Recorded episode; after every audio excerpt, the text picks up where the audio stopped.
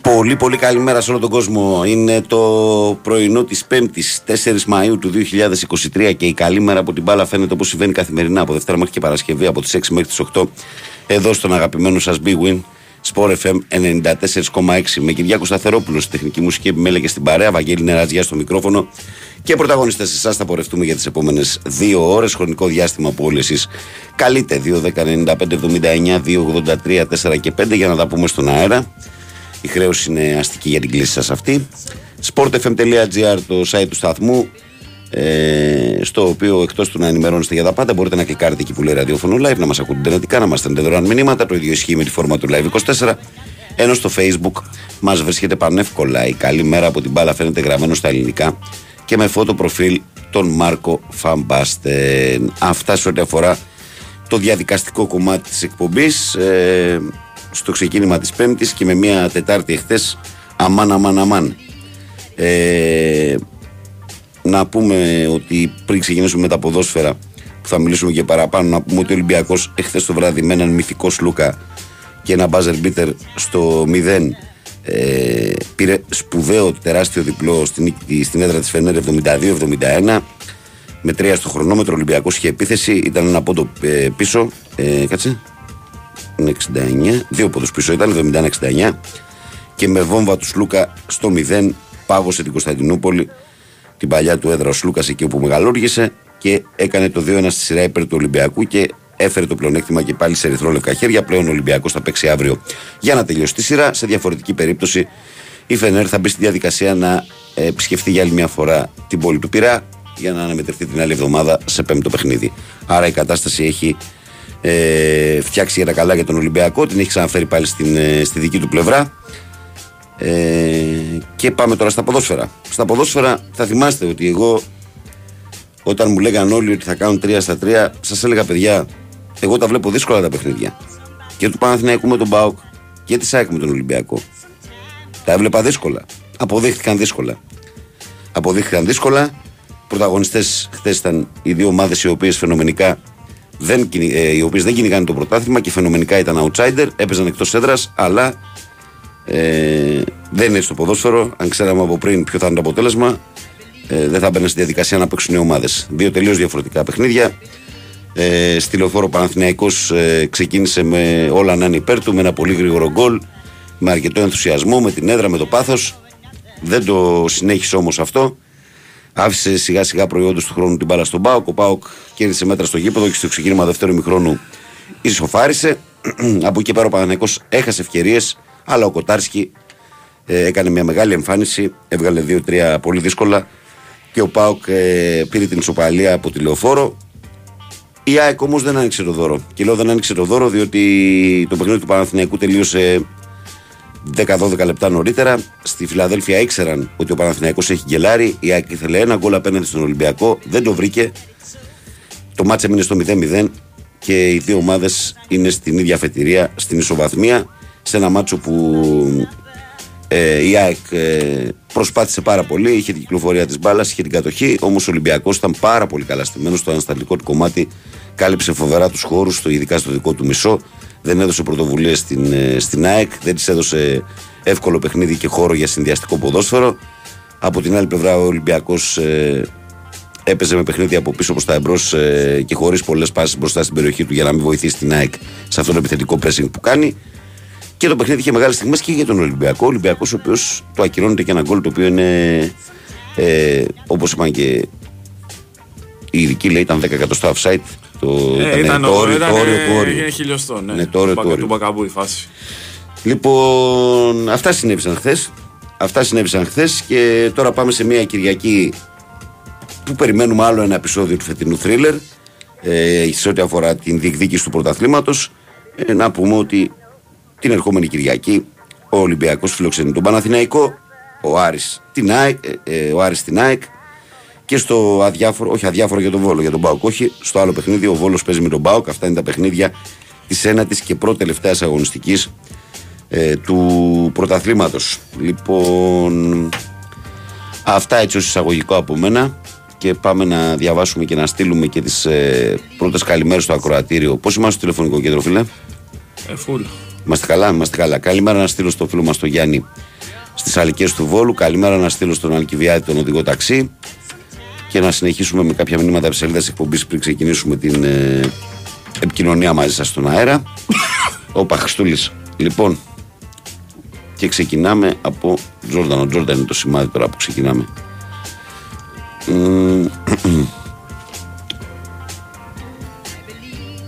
Εδώ, καλημέρα Ράγια τον FM, λέει ο Παναγιώτης. Καλή εκπομπάρα σε όλους. Εύχομαι ο Παναθηναϊκός να σταματήσει να κολοτσάει το πρωτάθλημα και απλά να το σηκώσει, γιατί θα φύγω από καρδιά. Με μπόλικη τρέλα και αγάπη, ο καραφλούκος καρδιά σας, λέει ο φίλος μας ο Παναγιώτης. Καλημέρα στο Σπύρο το Σπορχιστοράκια, τον Μπεχταρά που είναι και όπως κάθε μέρα συντονισμένος και σήμερα. Ο Βασίλης λέει καλημέρα στην καλύτερη πρωινή παρέα ραδιοφωνική εντός και εκτός Ελλάδας. Να έχετε μια όμορφη Πέμπτη. ΑΕΚ και Παναθηναϊκός πάνε χέρι-χέρι μέχρι τέλους. Ο Δημήτρης λέει καλημέρα, παιδιά. Φέτος που κάνουμε ρεπό στο ποδόσφαιρο, παίρνουμε χαρές από αλλού. Μεγάλο πράγμα ένας Ολυμπιακός για τον αγώνα με την ΑΕΚ, αφού δεν μπορεί να μας κερδίσει σε τέτοια κατάσταση με τόση βοήθεια από διαιτητές και βαρίστες. Και μετά, ποιος τους στέει, λέει ο Δημήτρης. Ο Θοδωρής το Παόκι λέει καλημέρες. Καλημέρα, Παόκι. Ο Θανάσης λέει καλημέρα στην καλύτερη πρωινή παρέα από εξήδες φουναρέως στο Αγρινίου. Βαγγέλη, δεν μιλάω ποτέ για τον Αλμέιδα, αλλά χθες έχασε μόνος του το παιχνίδι. Όταν θέλεις γκολ, δεν βάζεις τον Τζούμπερ. Δεν βγάζεις τον Τζούμπερ. Και θέμα επίσης. Και βάλε τον Μάνταλ στο 75 και τον Φερνάντες. Και επίσης τι θέμα έχει, λέει ο κόσμος, το Φανβέρτ. Με τον Φανβέρτ έγινε ολόκληρη κουβέντα στη συνέντευξη τύπου με τον Αλμέιδα. Γιατί ρωτήθηκε γιατί δεν έβαλε αυτόν και βάλε πιτσιρικά. Είπε ότι τον υπολογίζω και ότι στο επόμενο θα παίξει βασικός. Τώρα κοίτα, το μικρό παιδί να μπει, ρε παιδί μου, τώρα στις καθυστερήσεις ενός τέτοιου αγώνα παρά είναι για Ελλάδα ρυψοκίνδυνο. Έχουμε χάσει, λέει ο Παντελής από το Σίδνεϊ. 3 λεπτά μπήκε, έτσι. 10 χρόνια από τη ζωή μας, τεράστιο άκτο χθεσινοβραδινό, αλλά πρέπει να αναλογιστούμε την πίεση που βρίσκονται οι παίκτες των ομάδων. Ο οποίος κράζει τον Σέκεφελτ να ξέρει πως παρά το αρχικό του λάθος με το φάουλ που κάνει, ίσως έσωσε στο πρωτάθλημα. Καλημέρα, καλησπέρα, παρέα, λέει ο Παντελής από την Αυστραλία, ο φίλος μας. Έφευγε στην κόντρα, παίχτη στην κόκκινη. Ναι. Από το πλάι είναι, στην περιοχή. Δικό του λάθος όμως, αυτός έχει την μπάλα, του την κλέβει και. Καλημέρα, δεν έχει εκπομπή σήμερα, αναρωτήθηκε ο Κώστας. 6:03 αναρωτήθηκε αν έχει εκπομπή, μην βιάζεσαι. Ο Ισίδωρος λέει καλημέρα, παιδιά, καλή εκπομπή. Εδώ που φτάσαμε πρέπει να τελειώσει τη σειρά Ολυμπιακός αύριο, να μην μπει στο τρυπάκι να παίξει το τελικό. Στο ποδόσφαιρο απέτηση όλων των οπαδών είναι να σταθεί στο ύψος των περιστάσεων και να παίξει το παιχνίδι μέχρι το τέλος. Όλα και όχι να δούμε τίποτα που δεν αρμόζει την ιστορία τους συλλόγου, λέει ο Ισίδωρος από τα Μέγαρα. Ο Παναγιώτης λέει Βάγκο και σε όλη την παρέα καλημέρα. Δεν μπορούσα να κοιμηθώ, λέει, τι είναι αυτό το πράγμα. Δεν το αντέχω, λέω πάνω από τον Κάρτη. Ψυχραιμία, ρε. Καλημέρα, αδέρφια, ψυχραιμία. Όλα καλά σε όλους, λέει ο Γιάννης. Ορίστε, λες και άκουγε. Καλημέρα, λέει ο φίλος εδώ. Καλημέρα, Βαγγέλη, και ο Κυριάκος είναι. Την καλημέρα μου και σε όλη την παρέα. Μακελιό η αγωνιστική, να δούμε ποιος θα αντέξει. Αγώνας αντοχής και ψυχολογίας. Κάθε αγώνας από σήμερα μέχρι την επόμενη εβδομάδα, λέει ο Χρήστος Ελευσίνα ΑΕΚ. Ο Γιώργος λέει καλημέρα στην πιο όμορφη παρέα από Πάφο. Χθες ο Παναθηναϊκός έχασε μεγάλη ευκαιρία να μείνει μόνος πρώτος. Ο Βίρονας λέει καλημέρα, Βαγγέλη και Κυριάκο από τα Χανιά. Καλημέρα, Βαγγελάκο, καλημέρα σε όλη την παρέα. Μας έφτιαξε χθες ο θρύλος, χάσαμε τον ύπνο μας. Υπομονή για τέταρτο μάτς, να είσαι καλά, φίλε. Καλή ακρόαση, Γιάννης, σε κατεψυγμένος. Ο Παναγιώτης λέει από Σαντορινάρα, τι θα γίνει τώρα, θα μας πεθάνουνε. Άντι κι ας μην είναι το καλύτερο πρωτάθλημα των τελευταίων ετών. Ας το πάρουμε απλά, λέει ο Παναγιώτης. Ο Γιάννης λέει Κώστας Λούκας, καλημέρα. Καλησπέρα, καληνύχτα. Ναι, ο σπίκερ της Ευρωλίγκας, ο ξένος, ναι, το άκουσα κι εγώ. Καλημέρα και στο Δημητρό από τον Ταγίδο που λέει καλημέρα, Βαγγέλη, με τα χθεσινά αποτελέσματα που κάθε ομάδα έπαιξε για λογαριασμό τους. Εύχομαι να σταματήσουν ορισμένοι να μιλάνε. Για στημένο, λέει ο Δημήτρης. Ο Παύλος λέει καλημέρα, παιδιά, καλή εκπομπή. Είστε μακράν καλύτερη εκπομπή στο ραδιόφωνο. Παύλος Μάρος 21. Ο Βαγγέλης λέει καλημέρα, Αλάνια. Τι ήταν αυτό χθες, ρε παιδιά, θα μας πεθάνουν. Πάμε γερά μέχρι τέλους, αν και πιστεύω ότι όλα θα κρυφθούν την Κυριακή. Λέει ο Βαγγέλης, ο φίλος της ΑΕΚ. Ο Βαλεντίνο λέει καλημέρα, Βαγγέλη, καλημέρα. Θρύλος και στην Τουρκία, Λούκας, λέει ο φίλος μας ο Βαλεντίνος. Ο Αντρέας Βάρη 13 λέει θα γίνουμε καρδιακοί, λυπηθείτε μας. Λοιπόν, αυτά. 2-10-95-79-283-4 και 5. Πάμε, Κυριακό. Πάμε στον κόσμο που περιμένει. Παρακαλώ, καλημέρα. Παρακαλώ. Βαγγέλη. Καλημέρα, Παναγιώτη μου. Έλα, καλημέρα. Τι έγινε? Ακούγομαι. Βέβαια, μια χαρά. Ναι. Κυριακό, καλημέρα, φίλε. Γεια σου, ρε φίλε, τι κάνεις? Τι να κάνω, πολύ φορτωμένοι είμαστε. Έλα ρε πάνω, χαλάρωσε ρε φίλε. Χαλάρωσε πάνω, χαλάρωσε ρε φίλε. Έλα, μπάλα είναι, για να περνάμε καλά. Όχι, όχι, όχι, δεν είναι. Εντάξει, μπάλα είναι, αλλά εντάξει, δεν είναι... ναι, αλλά έχεις και 10.000 μάτς, έχεις ζήσει χαρές. Αυτό θέλω να σου πω. Ένα μικρό παιδί που το ζει πρώτη φορά... Έλα, βγάλα, το κόβω. Κοίταξε να δεις, Βαγγέλη. Δεν έχω ακούσει ποτέ σε συνέντευξη τύπου του Ιωβάνοβιτς να πείτε τα πραγματικά, ας πούμε, κενά, τα δικά του κενά, του Ιωβάνοβιτς. Τι κενά δηλαδή, τι να του πεις. Αυτά που δεν έκανε χθες, ας πούμε, που δεν... χθες κοιμόταν στον ύπνο του δικαίου, δηλαδή ποδοσφαιρικά μιλάω, έτσι, πάντα. Στον ύπνο του δικαίου. Ότι άρχισε να αλλάξει το σύστημα πάλι σε... Όχι, πρόσεξε, ναι, ρε φίλε, σου πιάνω αυτό το σύστημα με τους δύο επιθετικούς, έτσι. Ναι. Πολύ ωραία. Του έρχονται τα πράγματα του Παναθηναϊκού όπως πρέπει. Δηλαδή, δέξια που λέμε. Και βλέπεις ότι μετά από την αλλαγή του, μετά από τον τραυματισμό του Ολιβέιρα, βάζει τον Μπράντον Τόμας και γίνεται ο ΠΑΟΚ πολύ πιο ευέλικτος. Έχουμε εμείς τα δικά μας τα κενά στα χαφ. Και δεν ξέρω δηλαδή τι δεν καταλαβαίνει και την ώρα ότι ο ΠΑΟΚ έχει πάρει δηλαδή τα μέτρα και κυκλοφορεί την μπάλα πάρα πολύ καλά. Και εμείς δεν είμαστε πουθενά. Ούτε ο Τσόκα, καλά, από τον Τσόκα δεν περιμένεις ας πούμε να σου προωθεί την μπάλα μπροστά. Στο ανασταλτικό ήταν καλός πάντως. Ναι, τρεξίματα ναι. Σε αυτό που τον χρειαζόταν, ναι, το ήταν εκεί. Αλλά από εκεί και πέρα όμως. Και σύνθησα, βγαίνει, λέγαμε αμάν όσοι ήμασταν εκεί και βλέπαμε τον αγώνα, βλέπαμε αμάν να βγει το ημίχρονο, ήμασταν σίγουροι ότι θα κάνει αλλαγή στα χαφ, δηλαδή με το που θα μπει μέσα. Από τα αποδυτήρια δηλαδή θα κάνει αλλαγές στα χαφ. Δηλαδή θα βγάλει έναν επιθετικό, αυτή τη στιγμή που τώρα έχεις τον γκολ. Βάζεις δύο επιθετικούς για να πετύχεις τον γκολ. Ναι. Το πετυχαίνεις αυτό το πράγμα. Γιατί όμως από τη στιγμή που στις άλλες ο Πάουξ έχει πάρει μέτρα στο γήπεδο και κυκλοφορεί ξανά μανά τα ίδια δηλαδή με τον Μπράντον Τόμας όπως πάνω στη Τούμπα και δεν κάνεις την κίνηση μετά από το ιτινή σοφάρι, τι να την κάνω ρε φίλε, τι να την κάνω και την ώρα τι να την κάνω. Γι' αυτό είσαι προπονητής. Μπορεί εγώ, άκουσε με να τελειώσω, μπορεί εγώ δεν ξέρω από σένα, δηλαδή από τον Γιωβάνοβιτς λέω, δηλαδή είμαι... Τζομάκι εντελώς, πώς το λένε, κοριάτικα. Αλλά όμως πέντε πράγματα τα βλέπουμε στο γήπεδο. Δεν είμαστε βλάκες, τόσα χρόνια βλέπουμε ποδόσφαιρο. Αυτό δεν σημαίνει όμως ότι ένας άνθρωπος δεν έχει δικαίωμα να κάνει και κάποια λάθη, να έχει μια κακή δουλειά. Αλλά τι λάθος σε τέτοιο αγώνα ρε στη Βαγγέλη μου. Με συγχωρείς πάρα πολύ. Είπαμε λάθος στον αγώνα με τον Βόλο, λέμε λάθος, ναι. Είναι και 7 αγώνες ακόμα. Κάτσε λίγο, Λεβέντη μου, κάτσε λίγο. Ο αγώνας ο χθεσινός. Για να ξέρουμε κιόλας και τι είδαμε. Οκ, εγώ συμφωνώ μαζί σου και αν άκουσες χθες το βράδυ, το είπα κι εγώ. Ναι, ο πρώτος μπήκες εκεί και ναι. Άργησε να αλλάξει πάλι το συστηματισμό. Αλλά από την άλλη, ρε φίλε, δεν μπορώ να παραγνωρίσω ότι είναι το παιχνίδι που ο Παναθηναϊκός έχει κάνει τις περισσότερες ευκαιρίες στα play-off. Έχει κάνει 7 φάσεις για γκολ. 7 φάσεις για γκολ. Δεν μου λέει τίποτα, δε γκολ πουθενά. Κοκοκό και αυγό πουθενά. Τι να τον κάνω εγώ, ρε φίλε. Έχουν χαθεί. Αυτό σου λέω. Έχουν χαθεί 4-4-4. Ναι, αυτό δεν σημαίνει όμως ότι ο Παναθηναϊκός δεν κινδύνευε. Εγώ σου λέω πριν την ισοφάριση. Αυτό σημαίνει όμως ότι κάλλιστα αν είχε μπει μια από τις πολλές ευκαιρίες που έκανε, γιατί είχε μόνο 4-4. Με το αν δεν γίνεται κουβέντα, φίλε. Δεν θα μιλούσαμε για τον Γιωβάνοβιτς, αυτό σου λέω. Όχι, δηλαδή, άρα τον Γιωβάνοβιτς να μην τον πειράξουμε. Φίλε, καλός χρυσός είναι κάτι και του χρόνου και του παραχρόνου και να παρουσιάσει έργο. Εγώ θα αναλύσω το παιχνίδι, παιχνίδι θα αναλύσω. Δεν θα κάτσω να ασχοληθώ. Ναι, έχει παρουσιάσει έργο και αυτό τι σημαίνει. Ναι, αλλά δεν θα μηδενίζεις όλα όσα έχεις δει μέχρι τώρα. Ρε Χριστιανέ μου, όχι μόνο εσύ, όλοι οι δημοσιογράφοι, δεν μηδενίζεις κανέναν. Λέμε όμως ότι κοιμήθηκε. Ποδοσφαιρικά χθες κοιμήθηκε. Πώς θα το κάνουμε δηλαδή. Εκεί που πέσετε το πρωτάθλημα που κεγόμαστε εκεί, ας πούμε, πριν και ας πούμε να κάνει τα λάθη. Δεν τράβα τώρα στο Καραϊσκάκι να δούμε αν θα... Δηλαδή έχουμε φτάσει εκεί που έχουμε φτάσει και να μην μπορούμε να πιούμε νερό. Δεν είναι εύκολο. Εντάξει, φίλε, εντάξει, εδώ πάσω με το Γιωβάνοβιτς, είναι το Γιωβάνοβιτς και εγώ, αλλά έλεος ρε φίλε. Έλεος, εντάξει, έλα, καλή σας μέρα, καλημέρα. Κοιμάται ο Γιωβάνοβιτς, αλλά τον Παναθηναϊκό από το λίθαργο ο Γιωβάνοβιτς τον ξύπνησε πριν 1,5 χρόνο. Ποιος τον ξύπνησε από το λίθαργο τον Παναθηναϊκό που ήταν κομπάρσος πριν 1,5 χρόνο. και του έδωσε με την πρώτη χρονιά τίτλο κατευθείαν μετά από 8 χρόνια που είχε να πάρει. Και φέτος τον έχει διεκδικητή πρωταθλήματος μετά από 13 χρόνια που είχε να πάρει.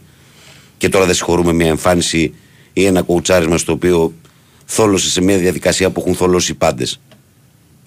Και ειδικά του Παναθηναϊκού και της ΑΕΚ.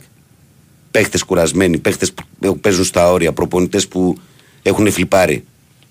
Δηλαδή αυτοί οι άνθρωποι δεν έχουν δικαίωμα, δηλαδή να έχουν μια συμβραδιά. Εμείς έχουμε στις δουλειές μας. Γιατί εγώ δεν θεωρώ ότι κάθε μέρα είμαι καλός. Θεωρώ ότι έχω και εκπομπές που είμαι κακός. Αυτοί δεν δικαιούνται. Αυτό λέω απλά, δεν λέω κάτι άλλο. Δεν λέω ότι δεν ήταν λάθος το ότι άρχισε να γυρίσει το σχηματισμό χθες. Απλά αυτό που λένε κάπου όπα. Πάμε παρακάτω. Παρακαλώ, καλημέρα. Καλημέρα. Γεια σου Τάκη μου. Καλημέρα Κυριάκο. Γεια σου Τάκη. Ναι, χτες δεν ήταν μια καλή μέρα του coach στη δουλειά. Και εγώ, όλοι το είδαμε. Τον ρωτάμε από τους ποδοσφαιριστές που είχε στον πάγκο. Τι μπορούσε να κάνει. Πώς ήτανε καλά. Ο Πέρεθ που μπήκε μέσα το παιδί με πρόβλημα και προς τιμήν του. Τακί, αυτό λέω μόνο και σε αυτό. Ότι δεν μπορούσε να τρέξει. Και εγώ. Ο Πέρεθ δεν μπορεί να κάνει, εχθές που τον είδα, δεν μπορούσε να κάνει αλλαγή κατεύθυνσης. Μπορούσε να κάνει αλλαγή κατεύθυνσης. Ο Μάγνους τον γνωρίζουμε γιατί δεν ξεκίνησε. Πάνω.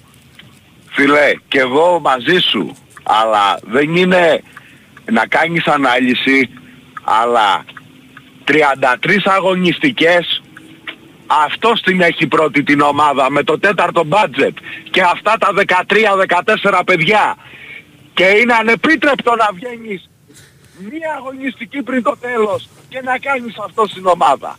Εσύ και άλλοι 100 που γράψανε κάτω από το site το επίσημο της ΠΑΕ. Εδώ που φτάσαμε και εγώ ξέρω να ουρλιάζω και να πω για χτες.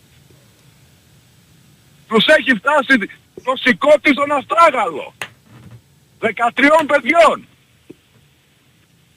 και βγήκε και στο είπε ο Γιωβάνοβιτς. Εμένα με ρωτάτε στην προηγούμενη συνέντευξη τύπου, αυτός δεν έχει πίεση. Δηλαδή να τους κρεμάσουμε μια μισή αγωνιστική πριν το τέλος. Εδώ που έχουν φέρει την ομάδα. Πάνω μου σ' αγαπάω. Αλλά όχι έτσι ρε φίλε. Όχι έτσι. Και έχει ασκηθεί η κριτική στο Γιωβάνοβιτς. Και καλοπροαίρετη και κακοπροαίρετη. Και πέρσι είπαμε για τον Γιωβάνοβιτς. Ναι. Δεν είπαμε Βαγγέλη, εγώ δεν είπα για τον Γιωβάνοβιτς. Για τις μεταγραφές, θυμάστε τι είχε ακούσει. Με τις μεταγραφές. Αλλά όχι εδώ. Ο Τσοκάι το παιδί είπε... Είπα ξύλο, θα μπορεί να παίξω όπως και να είμαι. Τον ρωτάμε τον προπονητή. Έτσι λοιπόν, είναι, να πω κάτι για τον Σίγκεφελ. Ναι. Τον αγαπάω τον Μπαρτ όσο δεν πάει. Ναι, άμα δεν κάνει το φάουλ εκεί θα μπορεί να φάμε γκολ. Αλλά την μπάλα την έχει δικιά του. Διώχνεις την μπάλα και δεν την κρατάς. Ναι. Εκεί ήταν δηλαδή το δεύτερο κοντρόλ, ήταν καθοριστικό. Παίρνει 10 λεπτά, τρώει κόκκινη. Τι να κάνουμε, να χάσουμε το παιχνίδι. Και είμαι χτες, στεναχωρήθηκα λίγο για τον Κότσιρα. Έπρεπε να παίξει με πιο καθαρό μυαλό. Τέλος πάντων, εγώ που φτάσαμε... Ο Ιωαννίδης ήταν συγκλονιστικός χθες. Συγκλονιστικός. Α, καλά, δεν το συζητάμε, αυτό με διαφορά. Αλάνθαστος. Πάμε εδώ που φτάσαμε 90 λεπτά και να σου πω κάτι. Τα δύο αποτελέσματα στο Καραϊσκάκι για μένα θα ήταν παγίδα. Ναι. Αλήθεια σου λέω. Ναι. Καλημέρα. Και πάμε όλοι μαζί και ό,τι βγει. Δίπλα σε αυτά τα παιδιά γιατί δώσανε τα πάντα. Και έχουν δώσει τα πάντα. Έγινε τα καρέ, να είσαι καλά. Προλάβαμε δελτίο. Ναι. Πάμε δελτίο. Έχει πέσει το χαλί, δεν έχει πέσει ακόμα. Όχι, δευτερόλεπτα θέλω. Δευτερόλεπτα θες. Ωραία, σε ενημερώνω. Ωραία, κάτσε να διαβάσω κανένα μήνυμα. Ο πι φίλη μας Αγγελικούλα. Πού είσαι Αγγελικούλα μου, πού είσαι κοριτσάκι μου. Σε καλημέρα, Βαγγελή. Είναι όλοι βαλτί, λέει για να αρχίσουμε λέει, τα χάπια. Ασχέτως ομάδας. Ο Γιάννης λέει καλημέρα, παιδιά. Όσοι βρίζατε, λέει τον Σλούκα όλη τη χρονιά ξεντάκι. Τι έβαλες σε κοστάρα, και πιστεύω λέει και τους Σάσα ήταν τριποντάρα. Τι έγινε με τους άξιδες που θέλανε πεντάρα, λέει ο Γιάννης. Ο Ηλίας λέει: δεν κάνει ο Λουκάς. Καλημέρα, παιδες από το εξωτικό 608 Ηλίας Εθέλ. Ο Κωστάρας, ο Αγγλής, ο φίλος μου, λέει: καλημέρα, Βαγγέλη, καλή εκπομπή. Δηλαδή, παλιά δικαιώθηκε ο Ολυμπιακός. Πάλι ρε, μας δουλεύετε, λέει, το μισό αγώνα, λέει, ξάπλα ήταν. Λέει ο Κώστας ο Αγγλής. Ο Λάζαρος λέει: καλημέρα σε όλη την παρέα. Λάζαρος Φορτηγατζής, ΑΕΚ, τελείωσε το κουράγιο των παικτών, τελειώνει και το δικό μας. Δεν κλείσαμε μάτι όλο το βράδυ, τελειώστε την Κυριακή, ρε, λέει ο Λάζαρος. Λάζαρε, το είπα και πριν στον Πάνο, θα το πω και σε σένα. Είναι αυτό το πράγμα που συμβαίνει, οι κόπος που έχουν αυτοί οι παίχτες είναι απερίγραπτοι. Τελτίο.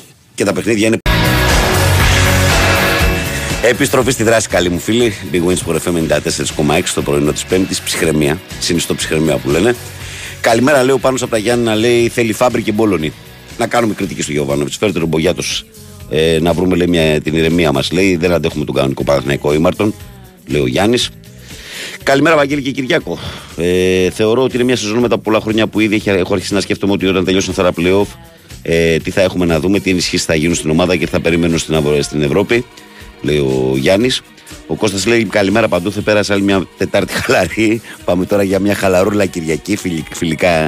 Φιλιά Ολούθε. Γεια σου, φιλέ. Καλημέρα, Βαγγέλη. Καλή εκπομπή. Αν δεν καταφέρεις να κερδίσεις δύο παιχνίδια στην έδρα σου, τότε μην περιμένεις να πάρεις διπλό στον αιώνιο αντιπαλό σου και να πάρεις δώρα από την ΑΕΚ. Η ομάδα παίρνει και προπονητής πρέπει να καταλάβει ότι έχει ήδη μια πετυχημένη χρονιά και να αποβάλει το άγχος. Πολύ άγχος. Κώστας 76 από Βόλο. Κώστα, εγώ θα σου πω ότι πιστεύω ότι εδώ που βρισκόμαστε ίσως να είναι και καλύτερο για τον Παναθηναϊκό που δεν παίζει τηλεφόρο με τον Ολυμπιακό. Όσο και αν ακούγει το ξύμορο αυτό, και το λέω όμως γιατί έχω δεδομένο ότι το Καραϊσκάκι θα είναι άδειο. Έτσι. Γι' αυτό το λέω. Με αυτή την παράμετρο. Δεν θα το έλεγα αν το Καραϊσκάκι. Για άλλη μια φορά άδειο. Ναι, θα είναι άδειο και αυτό. Αξίζει. Καλημέρα, Βαγγέλη και Κυριάκο. Όπως λέει και το σύνθημά μας, Βαγγέλη, αν θέλουμε πρωτάθλημα, πάμε να κερδίσουμε μέσα στο ναό. Λάμπης Φορτηγό, Παλαιό Φάληρο. Ο Παντελής απαντάει στον Παναγιώτη, λέει: ρε Παναγιώτη, με το μισό ρόστρα σε σχέση με την ΑΕΚ, έχεις την ομάδα πρώτη. Ο Κοτάρσκι την είδε κασίγια σε σχέση με το μάτσο που έκανε με την ΑΕΚ. Με άλλο προπονητή θα ήμασταν τέταρτη, μην τρελαίνεστε. Ο Λουκάς λέει: ήμουν στην 7 για να τιμήσω τα παιδιά. Πάμε γερά. Καλημέρα, δεν πειράζει. Συνεχίζουμε, δεν ξενερώνουμε ποτέ. Σε γεφελψήφο εμπιστοσύνης. Ο Μιτσάρας, ο Βονιτσάρας του Πουλαράκι μας λέει: καλημέρα, παιδες. Πόσο μου τη δίνει ο μηδενισμός όσους έχουν φτάσει λίγο τις ομάδες μας εδώ. Όποιος θέλει, στείλει βιογραφικό, λέει, στην ΠΑΕ να δούμε. Το ίδιο λένε κάποιοι, λέει, για τον Αλμέιδα, αλλά ξεχνάνε πως η ΑΕΚ είναι ομάδα 8 μηνών. Τρομερό, τρομερό Μίτσο. Και κάτι ακόμα, λέει, που την είδα τη ζουγκουλαλή στον πρωτάθλητη και λένε για χτες. Καλημέρα σε όλους πλην των καθαρμάτων, λέει ο Μιτσάρας. Λοιπόν, 2, 10, 95, 79, 2, 83, 4 και 5. Έλα, πολύ μου κάτι πήγες να πεις πριν. Λέω, εντάξει, για εμάς τους Ολυμπιακούς, ναι, ότι πρέπει να δούμε από τη μέρα που έχει ανοίξει το καινούριο Καραϊσκάκι πόσα μάτσα έχουμε παίξει χωρίς κόσμο, δηλαδή. Αλλιώς θα ονειρευόμασταν όταν μπήκαμε στο πρώτο μάτς. Αυτό με τον κυκλισμένο στην Ελλάδα είναι μεγάλη πληγή. Λοιπόν, πάμε στον κόσμο. Φύγαμε. Παρακαλώ, καλημέρα. Καλημέρα. Γεια σου, Μπιλ. Θέλω να είσαι σύντομος γιατί σήμερα είμαστε πολύ πιεσμένοι. Πάμε, για πες. Λοιπόν, οφείλω ένα ξεκαθάρισμα λογαριασμών. Επειδή έχω ψηφίσει όλες τις ιδεολογικές αποχρώσεις, ναι, από κόκκινο μέχρι μαύρο, με ρωτάνε πολύ, μα δεν έχεις ιδεολογία. Ποια είναι η απάντησή σου? Έχω ιδεολογία. Ναι. Είμαι σιωνιστής. Λοιπόν, ήθελα να πω, ναι, ότι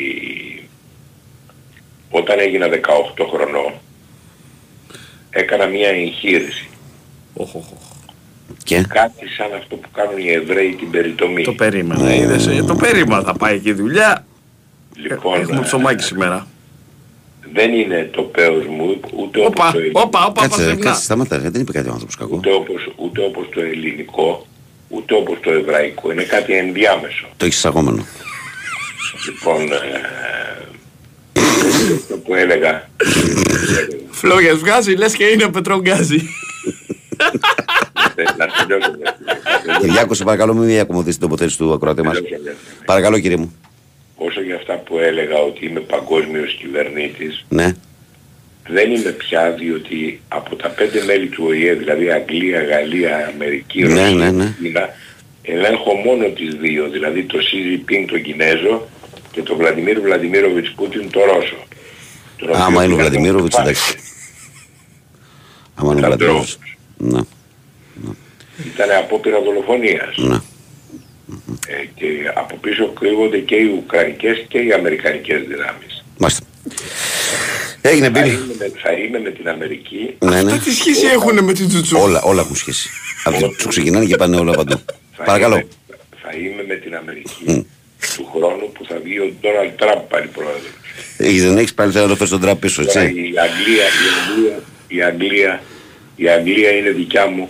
Διότι έχω τον Γκάρον, ο οποίος είναι... τον παίζεις στα χεράκια αυτόν, εντάξει, να σταθεί. Είναι λεβεντόπεδο. Βασίλη μου, σε περιμένω αύριο πάλι να τα πούμε πιο αναλυτικά που θα είμαστε πιο χαλαροί. Παρακαλώ. Και η Γαλλία μένει να βγει η Λεπέν, όπως βγήκε η Μελώνη στην Ιταλία. Α, τα πιάσαμε τα λεφτά μας τότε. Ψωνίζαμε πως βερκό. Λοιπόν, έγινε, να είσαι καλά, γεια, γεια. Παρακαλώ, καλημέρα. Ωραία, θα πέρασουμε. Παρακαλώ, καλημέρα. Καλημέρα. Καλώς τον. Καλημέρα, παιδιά. Γεια σας, πάω, Γιώργος Αμπουζάκης. Γεια σου, Γιώργο. Τι κάνετε, είστε καλά? Καλά, φίλε μου, εσύ? Θα μας τρελάνει ο κύριος Οικονομάκος, αλλά εντάξει. Μα δεν το... Δεν μπορείς καταλάβει τι πουλάει τρέλα. Αλλά εγώ δεν τον παρεξηγώ, εντάξει.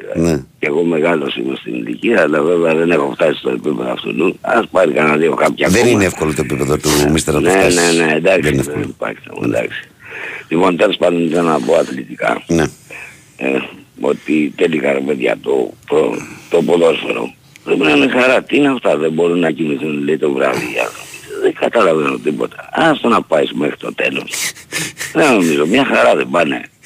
Ωραία πάνε. Τηλεφώνημα μυθικό. Και ο Παναθηναϊκός, επειδή ακούω και τον πάνω από τα Γιάννενα, πολύ ωραία πολύ, θαυμάσια πολύ τα Γιάννενα, με τον ΠΑΟΚ έπαιζε ο Παναθηναϊκός. Δεν έπαιζε. Δεν έπαιζε με την Κολοκοτινίτσα ρε γαμώτο. Εντάξει. Αυτό προσπαθούσε. Ο Παναθηναϊκός οπωσδήποτε έχει δώσει αρκετά, πόσο λένε, έχουν χαλαρώσει τα κότσια του τώρα. Όλες οι ομάδες τώρα σε αυτή την εποχή είναι... Κοίταξε να σου πω κάτι. Υπάρχει, εγώ πιστεύω ότι αυτό πάντως με τα play-off το να παίζουν οι ομάδες... Όχι, αυτό Ολυμπιακός... Αν πες ολοκλήρωση, εντάξει. Ναι, εγώ σαν Ολυμπιακός πραγματικά ειλικρινά σας μιλάω. Θέλω να το πάρει πάνω 21 για τον εξής λόγο, γιατί τελικά έχει κάνει ολόκληρες σύντριγες εφέτος και όχι. Μία και δύο, εντάξει τώρα, δεν είναι θέμα. Λοιπόν, τέλος πάντων και θα το πάρει. Και θα το πάρει γιατί θα το πάρει την άλλη Κυριακή. Πάντως εγώ αυτό που... Την Κυριακή που έρχεται θα το πάρει. Δεν υπάρχει περίπτωση. Για να δούμε. Και έτσι και καλά αυτό τώρα δεν είναι αυτά. Τώρα είναι καφενιακό παιδί να λέμε στο ραδιόφωνο θα δώσει και θα κάνει. Ναι, ναι, δεν θέλω. Εγώ έτσι το έχω. Ναι, αλλά και καλό είναι να μην λέγονται σε μια ραδιοφωνική εκπομπή. Δεν είναι ότι θα τους το δώσει για κάποιους λόγους συμφωνίας, έτσι. Δεν λέω τέτοιο πράγμα. Ο Ολυμπιακός δεν έχει να κερδίσει να χάσει τίποτα τώρα. Είτε τρίτος είτε τέταρτος δεν αλλάζει τίποτα. Πάντως αυτό επειδή τώρα απασχολεί την ΑΕΚ και τον Παναθηναϊκό, του χρόνου θα τους απασχολεί και τους τέσσερις, γιατί εγώ βλέπω ότι είμαι πεπισμένος ότι του χρόνου ο Ολυμπιακός θα ξανά είναι πολύ καλός και ο ΠΑΟΚ θα είναι καλύτερος. Εντάξει, άσχετο. Λέω του χρόνου... Περίμενε, δεν με αφήσεις να πω τι θέλω να πω. Λέω ότι του χρόνου θα πρέπει να δούνε το θέμα με τις ημερομηνίες των play-off, διότι αυτό μέσα σε 10 μέρες να παίζεις Κυριακή Τετάρτη. Εντάξει, δηλαδή τους έχουν δώσει τα σηκώτια στα χέρια. Εγώ ξέρω τι θέλω. Να σας πω τι θέλω. Πες το γι' αυτό. Θέλω να αποδείξουν αυτές οι ομάδες και οποιοδήποτε μόνος. Τι όλο παίζουμε στην Ευρώπη. Για να το δούμε. Διότι η Ελλάδα έχει καταντήσει προς το δεσάχος του box εκεί πέρα, έτσι. Βγες στην Ευρώπη και απέδειξε τι ομάδα είσαι. Για να το δούμε. Τελείωσε το πανηγυρικό, έτσι δεν είναι ρε Βαγγέλη. Μακάρι. Πώς θα το κάνουμε δηλαδή. Πρέπει να σταματήσει αυτή η διαδικασία διασύρμος που βεχόμαστε τα τελευταία χρόνια. Έλα. Ποτάς παρακάρικα που σας άκουσα. Έγινε, να είσαι καλά. Και Οικονομάκο ηρέμησε. Γεια. Πάμε παρακάτω, παρακαλώ, καλημέρα. Καλημέρα, εγώ μιλάω. Ναι κύριε Δημήτρη, εσύ. Ήθελα να σε ρωτήσω καταρχάς, η εθνική πότε δίνει αγώνες τώρα? Μόλις τελειώσουμε. Αμέσως αρχές Ιουνίου. Κάπου εκεί. Ναι, αρχές Ιουνίου εκεί μέσα. Και δίνει ποια παιχνίδια τώρα? Με πιάνεις αδιάβαστο τώρα. Με Γαλλία και με δεσμά... Όχι, δεν παίζουμε με αυτούς τώρα νομίζω. Με αυτούς το χειμώνα θα παίξουμε, τους καλούς. Καλά, μπορεί να το κοιτάξεις μετά κάποια στιγμή να το πεις ή είναι νωρίς ακόμα? Περίμενε λίγο μισό λεπτό. Λοιπόν... στις 16 Ιουνίου παίζουμε Ελλάδα-Ιρλανδία. Αν το βλέπω καλά, σωστά το βλέπω για να δω.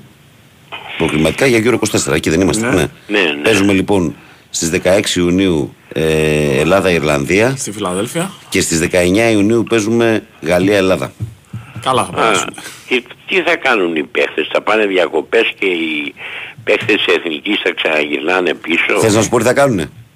Το σταυρό τους, μπας και βγάλουν την άλλη χρονιά. Το σταυρό τους, ναι. Εντάξει, τώρα καταλαβαίνεις δεν θα είναι και σε κατάσταση πλήρης ετοιμότητας. Επίσης με το κύπελο Ελλάδος έγινε τίποτα? Όχι ακόμα. Ό,τι γίνεται μαθαίνετε με το κύπελο. Το κύπελο πρωί θα πάρει απόφαση, βράδυ θα παίξουμε, κάπως έτσι θα πάει στο τέλος. Πρωί θα πούνε κάπου παίχτε εδώ και βράδυ θα παίξουν. Έχουν αλλάξει 10 μέρη ρε παιδί μου. Δεν τους θέλουν πουθενά. Δεν μου λες Βαγγέλη, μπορείς να μου πεις τη βαθμολογία για την τελευταία φορά? Μου την είπες μια φορά, αλλά την ξέχασα, των ομάδων των play-out. Των ομάδων των play-out. Ναι, 37-34 πρέπει να είναι. Θα στα πω αμέσως, μου βγάζει. Ναι. Λοιπόν, αυτούς που είναι μπλεγμένοι θα σου πω μόνο, έτσι. Τους... Ναι, πες με αυτοί που είναι μπλεγμένοι. 30 έχει ο ΠΑΣ, η Τρίπολη και ο Πανεκτολικός, που φαινομενικά είναι πολύ άνετοι. Ναι. 27 η Λαμία, 25 ο Ιονικός, 24 η Λιβαδιά. 27-25-24. Και τα τριαντάρια κινδυνεύουν λίγο. Τα τριαντάρια είναι και το πρόγραμμα, έτσι, έχουν και κάτι παιχνιδάκια που κάτι ισοπαλίες μεταξύ τους μπορούν να τελειώσουν την ιστορία και αυτά γίνονται, ξέρεις. Άρα μάλλον τα τρία θα πάνε. Και μεγάλο μάτσι είναι το Λαμία Λεβαδιακός, έτσι, που είναι η ζωή μου θάνατος που λέμε. Σάββατο, μάλιστα. Εντάξει, okay, ευχαριστώ, καλά, φίλε. Γεια. Προχωράμε, παρακαλώ. Καλημέρα. Καλώς τον. Τι έγινε Βαγγέλη? Καλά λεβέντε μου εσύ? Την προηγούμενη εβδομάδα, την προηγούμενη Πέμπτη, πότε ήταν η Παρασκευή, όχι γιατί, φορτίζω το παιχνίδι, σου είχα πει ότι αν δεν χάσω ο Παναθηναϊκός θα πάρει το πρωτάθλημα, έπεσα έξω. Εντάξει. Τώρα στα δύο πρώτα τηλέφωνα, τα είπα τυπικά, όχι ο Πάνος, ο Γιάννενα, ο άλλος ο άνθρωπος από την Πάτρα. Ο Τάκης. Είπατε αυτά που πάνω κάτω θα τρέχει ένα τυπικό. Εγώ για την ΑΕΚ θα πω μόνο, ναι. Για κάποιο πόνο το παιδί του Παναθηναϊκού. Ναι. Η ΑΕΚ έχει, αν θα το χάσει στο πρωτάθλημα, το έχασε στα δύο αυτά τα παιχνίδια, με τον Παναθηναϊκό και χτες. Καλά, χτες καμία σχέση με το παιχνίδι της Κυριακής. Μια ΑΕΚ πολύ κουρασμένη, ναι. Πολύ ψόφια, ψόφια τελείως οι άνθρωποι. Ήταν καταβεβλημένοι στα όρια τους. Με αυτά. Γι' αυτό συμφωνώ και με αυτά που είπες, ότι εντάξει και αυτοί οι άνθρωποι είναι... Μα ναι, δεν βγαίνει αυτό το πράγμα ρε φίλε, δεν βγαίνει αυτό το πράγμα, είναι παράλογο.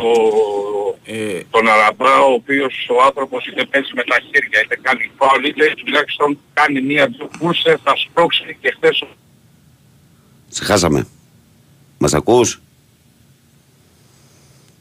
1-2. Μπα. Χάθηκε η γραμμή. Χάθηκε. Δυστυχώς. Κρίμα. Έλα να σου πω. Μ' ακούς? Σε είχα χάσει για 10 δευτερόλεπτα, ήμουν έτοιμος να σε κλείσω. Στον Άμπραμπατ, εκεί που είπες.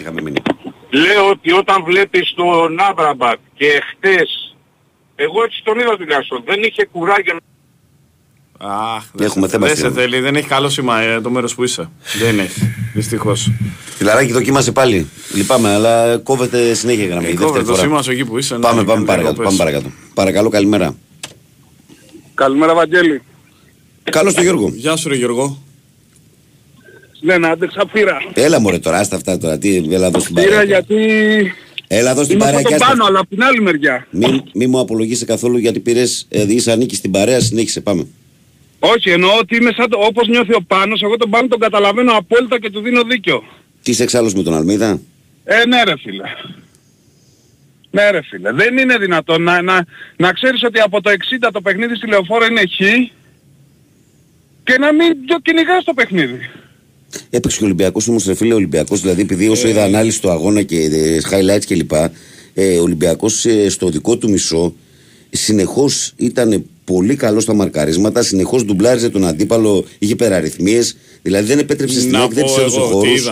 Είδα ότι έπαιξε για πρώτο ματ σημαντικό όλη αυτή τη χρονιά την τραγική Ολυμπιακός με σύστημα Μαρτίνς. Εγώ λέω ότι δεν είχε ξαναπαίξει κανένα άλλο μας. Θέλαμε να παίξουμε με δεκάρια και φαντέζει όλη τη χρονιά. Δεν έπαιξε σαν πραγματιστής ο Ανικό. Αυτό λέγανε, ο Χουάνγκ, οχτάρο δεκάρι. Γεια συνέχισε Γιώργο. Είχε κλείσει τον άξονα πολύ καλά, αλλά του κάνεις και εσύ δώρο που δεν ξεκινάς με τον Πινέδα. Είναι καταβεβλημένος. Φίλε, και άλλο Πινέδα. Και ο Πινέδα το ότι είναι καταβεβλημένος, εγώ δεν το ακούω αυτό, διότι μπήκε στη λεωφόρο και ήταν ο καλύτερος παίκτης του αγώνα. Ξεκίναγε από δεξί μπακ και έφτανε. Αν όμως ο Πινέδα που στη λεωφόρο ήταν κανονικά να παίξει 10 λεπτά και έπαιξε 80. Μετά από αυτή την υπερπροσπάθεια που έκανε στην Λεωφόρο, παίρνουν ένα εκατομμύριο, είναι δύο τελευταίες αγωνιστικές, θα μπουν και θα παίξουν και με μισό πόδι. Ξέρεις τι έχει να κάνει, Γιώργο, δεν είναι το θέμα τώρα το εκατομμύριο. Το θέμα είναι ο οργανισμός πόσο αντέχει και τι μπορεί να κάνει. Αντέχουνε! Μα αφού είχαν πέρασει την ΑΕΚ μέσα, πέρασαν και οι Ουσβαριά, ρε φίλε. Άλλο λάθος αυτό, γιατί, θέλω να σου πω κάτι. Τι? Γιατί αφήνεις τους παίκτες να έρθουν σε επαφή με τόσους χιλιάδες κόσμο 2-3 φορές. Με πιέστες, με... Τι είναι αυτά, ρε. Στο κράτησες ευτυχώς. Πάει ο κάθε ένας και αγκαλιάζει και φυλάει τους παίκτες. Ξέρουμε τι αρρώστιες κουβαλάνε αυτοί όλοι. Αυτά είναι καραγκιοζηλίκια. Και χωρίς να εκκριθεί τίποτα. Και ξέρεις ότι τα παιχνίδια είναι το ένα πίσω απ' το άλλο. Ηρέμησε. Στην επάνω στην τρέλα σου για την αγάπη σου για την ομάδα, δεν το κάνεις από κακή πρόθεση αυτό. Το να πας να χαιρετήσεις την ομάδα. Προστάτεψε την ομάδα. Την φοράνε μάσκες συνέχεια οι παίκτες της Τρίπολης. Τι μάσκες από την Κυριακή και μετά φοράει μάσκα. Στο πούλμαν κοντεύσανε να μπουν μέσα οι άλλοι. Ποιος μου λέει εμένα ότι η Ίωση δεν είναι από εκεί. Η Ίωση, άκουσα το Γκέτσε που έδωσε ρεπορτάζ εδώ και είπε ότι από ένα πιτσιρίκι από τα παιδιά των παιχτών της ΑΕΚ, από σχολική Ίωση είναι και την κουβάλισαν μέσα στην ομάδα. Ναι. Έτσι λέει το ρεπορτάζ. Πέρα από αυτό, εχθές π.χ. θέλω να σου πω κάτι άλλο που δείχνει ότι ο άνθρωπος, δεν ξέρω, τον αγαπάμε, τον εκτιμάμε. Εγώ σου έχω πει ότι και τέταρτη να βγει η ΑΕΚ φέτος είναι πετυχημένος. Αλλά όταν έχεις φτάσει με το ένα χέρι να κουμπάς το πρωτάθλημα και να το βγάζεις μόνος σου το χέρι σου. Κάτι γίνεται λάθος, ρε φίλε. Γιώργο, και δεν μπορεί να μην τα λέμε. Και δεν τα λέει κανένας. Θα σου πω το εξής, Γιώργο μου. Αν εχθές το παιχνίδι ήταν το σκηνικό ίδιο, δηλαδή ο Παναθηναϊκός ήταν ισοπαλία στη Λεωφόρο και το ήξερες και εσύ είχες απέναντί σου, δεν θα πω ομάδα γιατί δεν θέλω να προσβάλλω καμία, μία ομάδα από το μισό κάτω ταμπλό, έτσι, από τις θέσεις που παίζουν στα play-out και δεν το έπαιρνες το παιχνίδι, να δεχθώ όλα αυτά που μου λες. Πρέπει να έχεις στο μυαλό σου ότι απέναντί σου είχες τον Ολυμπιακό. Όπως ο Παναθηναϊκός είχε απέναντί του τον ΠΑΟΚ. Και εγώ το έλεγα και το ξανάλεγα ότι αυτά τα παιδιά. Γιατί ζήνει και όχι η Φανφέρτ. Το εξήγησε ο ίδιος ο προπονητής. Πίστευε, λέει, ότι με τη χθεσινή εικόνα μπορούσε να του δώσει κάτι με την ταχύτητά του σε αυτό το μάτσα. Ποια ταχύτητα, αφού ήταν όλοι πίσω οι άλλοι. Σου λέω ότι είπε ο προπονητής, αλλά θα σου πω κάτι. Και ο προπονητής και οι προπονητές, εκτός από τους παίχτες, έχουν και αυτοί να διαχειριστούν μες στο κεφάλι τους μια τεράστια ψυχολογική πίεση και δεκάδες αγωνιστικά προβλήματα. Άρα καλό είναι να μην τους σταυρώνουμε. Λέω εγώ. Δεν τους σταυρώνουμε, ρε Βαγγέλη μου, αλλά κάντο ρε γάμο, προσπάθησε το και ας μη σου βγει. Στο 80 οι αλλαγές. Στο 81. Στο 81 οι αλλαγές. Φερνάντες Ελίας μπήκαν στο 81. Τι να σου κάνουνε, ρε. Βάλτους από το... Η ΑΕΚ φέτος δεν έχει κάνει αλλαγή στο ημίχρονο. Έχει πρόβλημα με αυτό το πράγμα. Δεν έχει κάνει αλλαγή στο 43, στο 52. Πρέπει να γράψει 60 και μετά. Κάθε προπονητής έχει τις τακτικές του τώρα, αυτά ξέρεις αυτά. Δεν είναι έτσι, ρε φίλε. Ναι, το αλλά... πληρώνεις. Πας στον Παναθηναϊκό και σου δίνεται η ευκαιρία. Πάρ' το διπλό, μπορείς. Αν δεν μπορείς δεν γίνεται να είσαι και προσπάθησε, ρε φίλε. Δεν το προσπάθησε. Σου δίνεται χθες η ευκαιρία. Τεράστια ευκαιρία. Ακούς, κάνει 1-1 το παιχνίδι και γίνεται στο γήπεδο, λες και έβαλε 3 γκολ εκ μαζί. Σηκώθηκε όλος ο κόσμος μέσα στο γήπεδο, ξέρεις τι γινόταν εχθές. Χαμός. Ψηρεμία. Και αφήνεις να πας στο 81 το παιχνίδι για να βάλεις μέσα τους παίκτες. Είτε έχανε είτε κέρδιζε, το ίδιο πράγμα είναι. Νίκη θέλει και στο επόμενο. Καλά, το είτε έχανε μην το λες. Γιατί μπορεί από το βαθμό μπορεί να χαθεί το πρωτάθλημα. Τι είτε έχανε. Ο ένας βαθμός μπορεί να χαθεί το πρωτάθλημα. Μην το λες αυτό το είτε έχανε είτε... Η ισοπαλία μπορεί να είναι πολύτιμη. Μα νίκη θέλει και στο επόμενο, ρε Βαγγέλη. Ναι, ρε παλικάρι μου, αλλά παράδειγμα σου λέω ότι εχθές αν έχανε θα ήταν τώρα ένα βαθμό πίσω. Δεν θα ήταν στην ισοβαθμία. Μπάσερτος. Υπομονή, κουράγιο και θα δούμε που θα οδηγηθεί το πράγμα. Ψυχραιμία. Αυτό που μου λες δεν υπάρχει. Γιατί και ένα βαθμό πίσω να ήταν και ας έχανε ο Παναθηναϊκός στον Ολυμπιακό, πάλι νίκη θέλει με τον Άρη για να ξεπεράσει. Γιατί και την ισοβαθμία την έχει την ΑΕΚ. Εντάξει, ναι, ρε παιδί μου, αλλά δεν θες μια ήττα μες στο γήπεδο σου. Δεν τη θες. Είναι άλλο ήττα, άλλο ισοπαλία. Και για ψυχολογικούς λόγους και όλα. Τίποτα να μην πεις. Θα δούμε τι θα μας πούνε οι επόμενοι δύο αγώνες. Τι να πω. Και να τους κρίνουμε, στο τέλος όλους με ψυχραιμία. Να είσαι καλά, φιλαράκι μου, γεια. Προχωράμε. Παρακαλώ, καλημέρα. Έλα, Βαγγέλη, καλημέρα. Καλό το παιδί. τον έτερο Γιώργο. Εγώ στο είπα. Τι μου πες, με τα ραδιάκια στο αυτί θα είμαστε. Να πες το τρανζίστορ Bwin Sport FM. Εγώ στα είπα την περασμένη φορά. Μέχρι τελευταίο δευτερόλεπτο. Για να δούμε. Εχθές αυτό που είπε ο Γιώργος, εχθές μόλις σοφάρισε ο ΠΑΟΚ, όντως αυτό έγινε, έγινε χαμός στο γήπεδο. Που γυρίζαν οι παίκτες και κοιτάζανε τι έγινε. Λες και βάλαμε 3 γκολ. Ναι. Εγώ πιστεύω φέτος η ΑΕΚ το πρωτάθλημα το χάνει λόγω έλλειψης εντερφόρ και τελικά εχθές κάνανε οι προπονητές μας λάθη. Ναι. Εντάξει τώρα...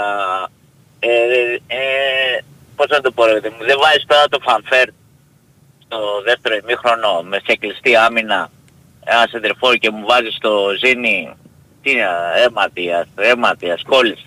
Αλλά πολλή πίεση, αναμενόμενη. Mm. Αναμενόμενη και πολλή κούραση. Τίποτα αυτό, καλημέρα και έχουμε ακόμα δρόμο, με τα ραδιάκια θα είμαστε. Ευχάριστο αυτό βέβαια, είναι ωραίο αυτό. Πόσο, εγώ δεν θυμάμαι άλλη χρονιά να το έχουμε δει γιατί... αυτό, να έχουμε αυτή την προσμονή, αυτό. Όχι, γιατί με play-off πρώτη φορά γίνεται ο πραγματικός χαμός, με play-off. Έτσι. Έγινε ρε φιλαράκι. Λοιπόν, καλή συνέχεια και καλά. Υπομονή γιατί έχουμε άλλα 2 ακόμα. Έτσι, μπράβο. Μακριά η καρδιακή, μακριά. Λοιπόν, καλή τα λέμε λαγιά. Συνέχισε Κυριάκο, δώσε κόσμο στον αέρα, παρακαλώ. Παρακαλώ. Άντε να έρθει και ένας καρδιακός. Νάτος, ξεκίνησαν οι αξίδες, πήραν φορά. 3-3, πάμε. Να και ο καρδιακός. Έλα Γιώργη, είναι Νικόλα. Καλημέρα. Γεια σου Νικόλα. Νίκος από Ανάκαθρα. Γεια σου Κυριάκο μου. Το έχεις πάρει σύστημα ρε μπαγάσα, το 6 και 55 και 56. Το έχεις πάρει σύστημα. Όχι, όχι, 52-55. Και δεν είναι και ο Ρίλος εδώ σήμερα για να το ρίξω εκεί, ότι σε βγάζει ο Ακτζής. Σήμερα είναι ο Κυριάκος. Είναι Ολυμπιακάκιας. Λοιπόν, έλα, πάμε αδερφέ. Λοιπόν, πολύ τοξικότητα ρε παιδιά. Ρε Γιώργιδες, δηλαδή δεν σκέφτεσαι καθόλου. Δεν μπορούσαν να πάρουν τα πόδια τους, ήταν με ίωση και θα πείτε να πούμε παραμύθι, ξέρω εγώ τι είπατε. Μα είναι δυνατόν. Δεν μπορούσε να... Ο άλλος σου λέει την Κυριακή σου λέει σηκώθηκε το σημάδι και από το κρεβάτι. Μα τι λέτε ρε παιδιά τώρα. Δεν έχετε πάθει ποτέ ίωση εσείς. Πλάκα μου κάνετε. Γι' αυτό δεν μπορούσαν... Ο Πινέδα ήταν ο μόνος που άντεξε που πήγε στο 20-21 πότε μπήκε ο Πινέδα. Ενώ από την Κυριακή εννοώ. Στο μεταξύ μας. Φιλοφορώ. Ναι. Κιόλας. Ακριβώς. Λοιπόν... Στο 10 κάτι. Δηλαδή πάτε να το κρεμάσετε. Τόση τοξικότητα ρε παιδιά. Λέτε να πω για το φανσέρ. Άλλο Γκαρσία το 94 έδινε την μπάλα στο Ζήνι. Άλλα θα λέγατε τώρα. Που ήταν μόνος του, το θυμάστε. Του Γκαρσία την τελευταία φάση στο 94. Που μπαίνει από τα δεξιά και τη φέρνει στο αριστερό και σουτάρει. Ακριβώς. Ναι. Ακριβώς ήταν μόνος του Ζήνι. Δεν το παρατήρησα εγώ. Αλλά πάντως γενικά ο Ολυμπιακός είχε πάντα πολύ κόσμο στην περιοχή του και στα ωραία περιοχής. Δηλαδή όσες φάσεις αν δεις highlights θα δεις ότι πάντα στα ωραία περιοχής του Ολυμπιακού υπάρχει υπεραριθμία των ερυθρόλευκων. Πάντα. 2-5. Ναι. Πάντα 2-5. Βέβαια να πούμε κάτι Νικόλα μου έτσι ξεκάθαρα. Είναι δικαίωμα και του Ολυμπιακού και του ΠΑΟΚ να τα δώσουν όλα για το παιχνίδι. Γιατί να μην τα δώσουν. Αντί να το ευχαριστηθούμε. Που είδαμε δηλαδή την μπάλα, είδαμε δηλαδή όλοι παίξανε κανονικά για την ιστορία τους, για τα όλα τους, ξέρω εγώ τέλος πάντων. Καθόμαστε να πούμε και γκρινιάζουμε. Τώρα λέει ο Γιώργος, θέλουμε μόνο νίκη. Έλα ρε μεγάλε, θέλουμε μόνο νίκη. Δηλαδή άμα νικήσει ο Ολυμπιακός ας πούμε την Κυριακή, εγώ τι θέλω πάνω στον Άρη. Ένα χι δεν μου κάνει. Παιδιά σκεφτείτε λιγάκι. Γι' αυτό λέγα εγώ ότι ο βαθμός είναι πολύτιμος, γιατί δεν ξέρεις πώς θα πάνε πράγματα. Μα τι λέει. Αν ο Ολυμπιακός νικήσει την Κυριακή, εγώ με ένα χι δεν είμαι, εντάξει. Παραπάνω από εντάξει κιόλας. Ακριβώς, τι κάθεστε και λέτε, τι κάθεστε και σκέφτεστε. Λοιπόν, κάτι άλλο παιδιά, συγγνώμη δηλαδή, αλλά αυτό με τρώει και θέλω να το πω. Πες το, είναι και 59, πάμε.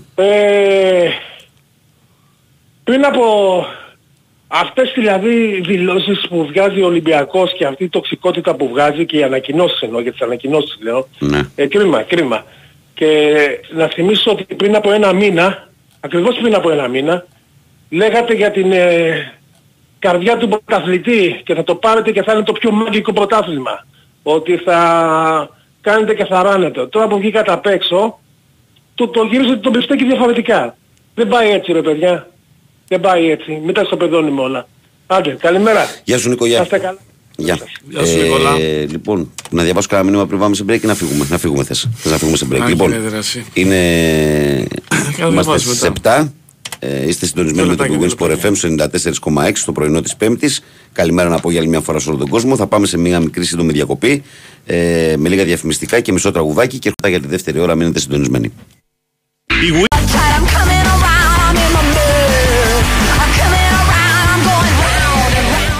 Bwin Sport FM 94,6. Καλημέρα κόσμο στο πρωινό της Πέμπτης 4 του Μάη του 2023. Καλημέρα και καλή δύναμη σε όλο τον κόσμο, σε όλους εσάς που ξεκινάτε την ημέρα σας από όπου και μας ακούτε, είτε είστε εδώ στην Αθήνα, είτε στο υπόλοιπο της Ελλάδας μας, είτε στους Ελληνές μας στο εξωτερικό που είναι παντού συντονισμένοι. 2.195.79.283.4 και 5 τα τηλέφωνα που μπορείτε να καλείτε. Κυριάκος Σταθερόπουλος, τεχνική μουσική επιμέλεια, Βαγγέλης Νεραντζιάς στο μικρόφωνο, πρωταγωνιστές εσείς εκεί έξω. Εδώ ο Γιώργος λέει ότι καλημέρα Βαγγέλη, έσκασε η ομάδα μεγάλο λάθος του Ιβάν με τα δύο φόρου. Γιώργος από Χαϊδάρη Παναθηναϊκός. Ο Γιάννης λέει καλημέρα από Αμβούργο. Όταν τελειώσουν αυτά τα playoff θα πάω για γενικές εξετάσεις με τόσο άγχος που ζούμε φέτος. Όλοι έχουμε άσχημες μέρες στη δουλειά δίπλα στο Γιωβάνο και τον Παναθηναϊκό μέχρι το τέλος, λέει ο Γιάννης. Βαγγέλη, το χθεσινό μήνυμα διάβασες? Το χθεσινό διάβασα. Σήμερα τι λες? Αυτή τη στιγμή που στέλνω μήνυμα οι παλμοί μου δεν έχουν πέσει κάτω από 100. Πρέπει να έχω σπάσει ρεκόρ από χθες κατά τη διάρκεια του αγώνα, να έφτασα στους 400. Δυστυχώς δεν καταφέραμε να πάρουμε στους 3 βαθμούς, αλλά για ακόμη μια βραδιά είμαι ευχαριστημένος με την ομάδα γιατί καταφέραμε να επιβληθούμε του αντιπάλου. Αν με ρωτάς, άδικο το χ για μας, αλλά και για τον Παναθηναϊκό, λέω Χρήστος Ελευσίνο Αεκτζής. Τώρα πέτυχα το σωστό, φίλε.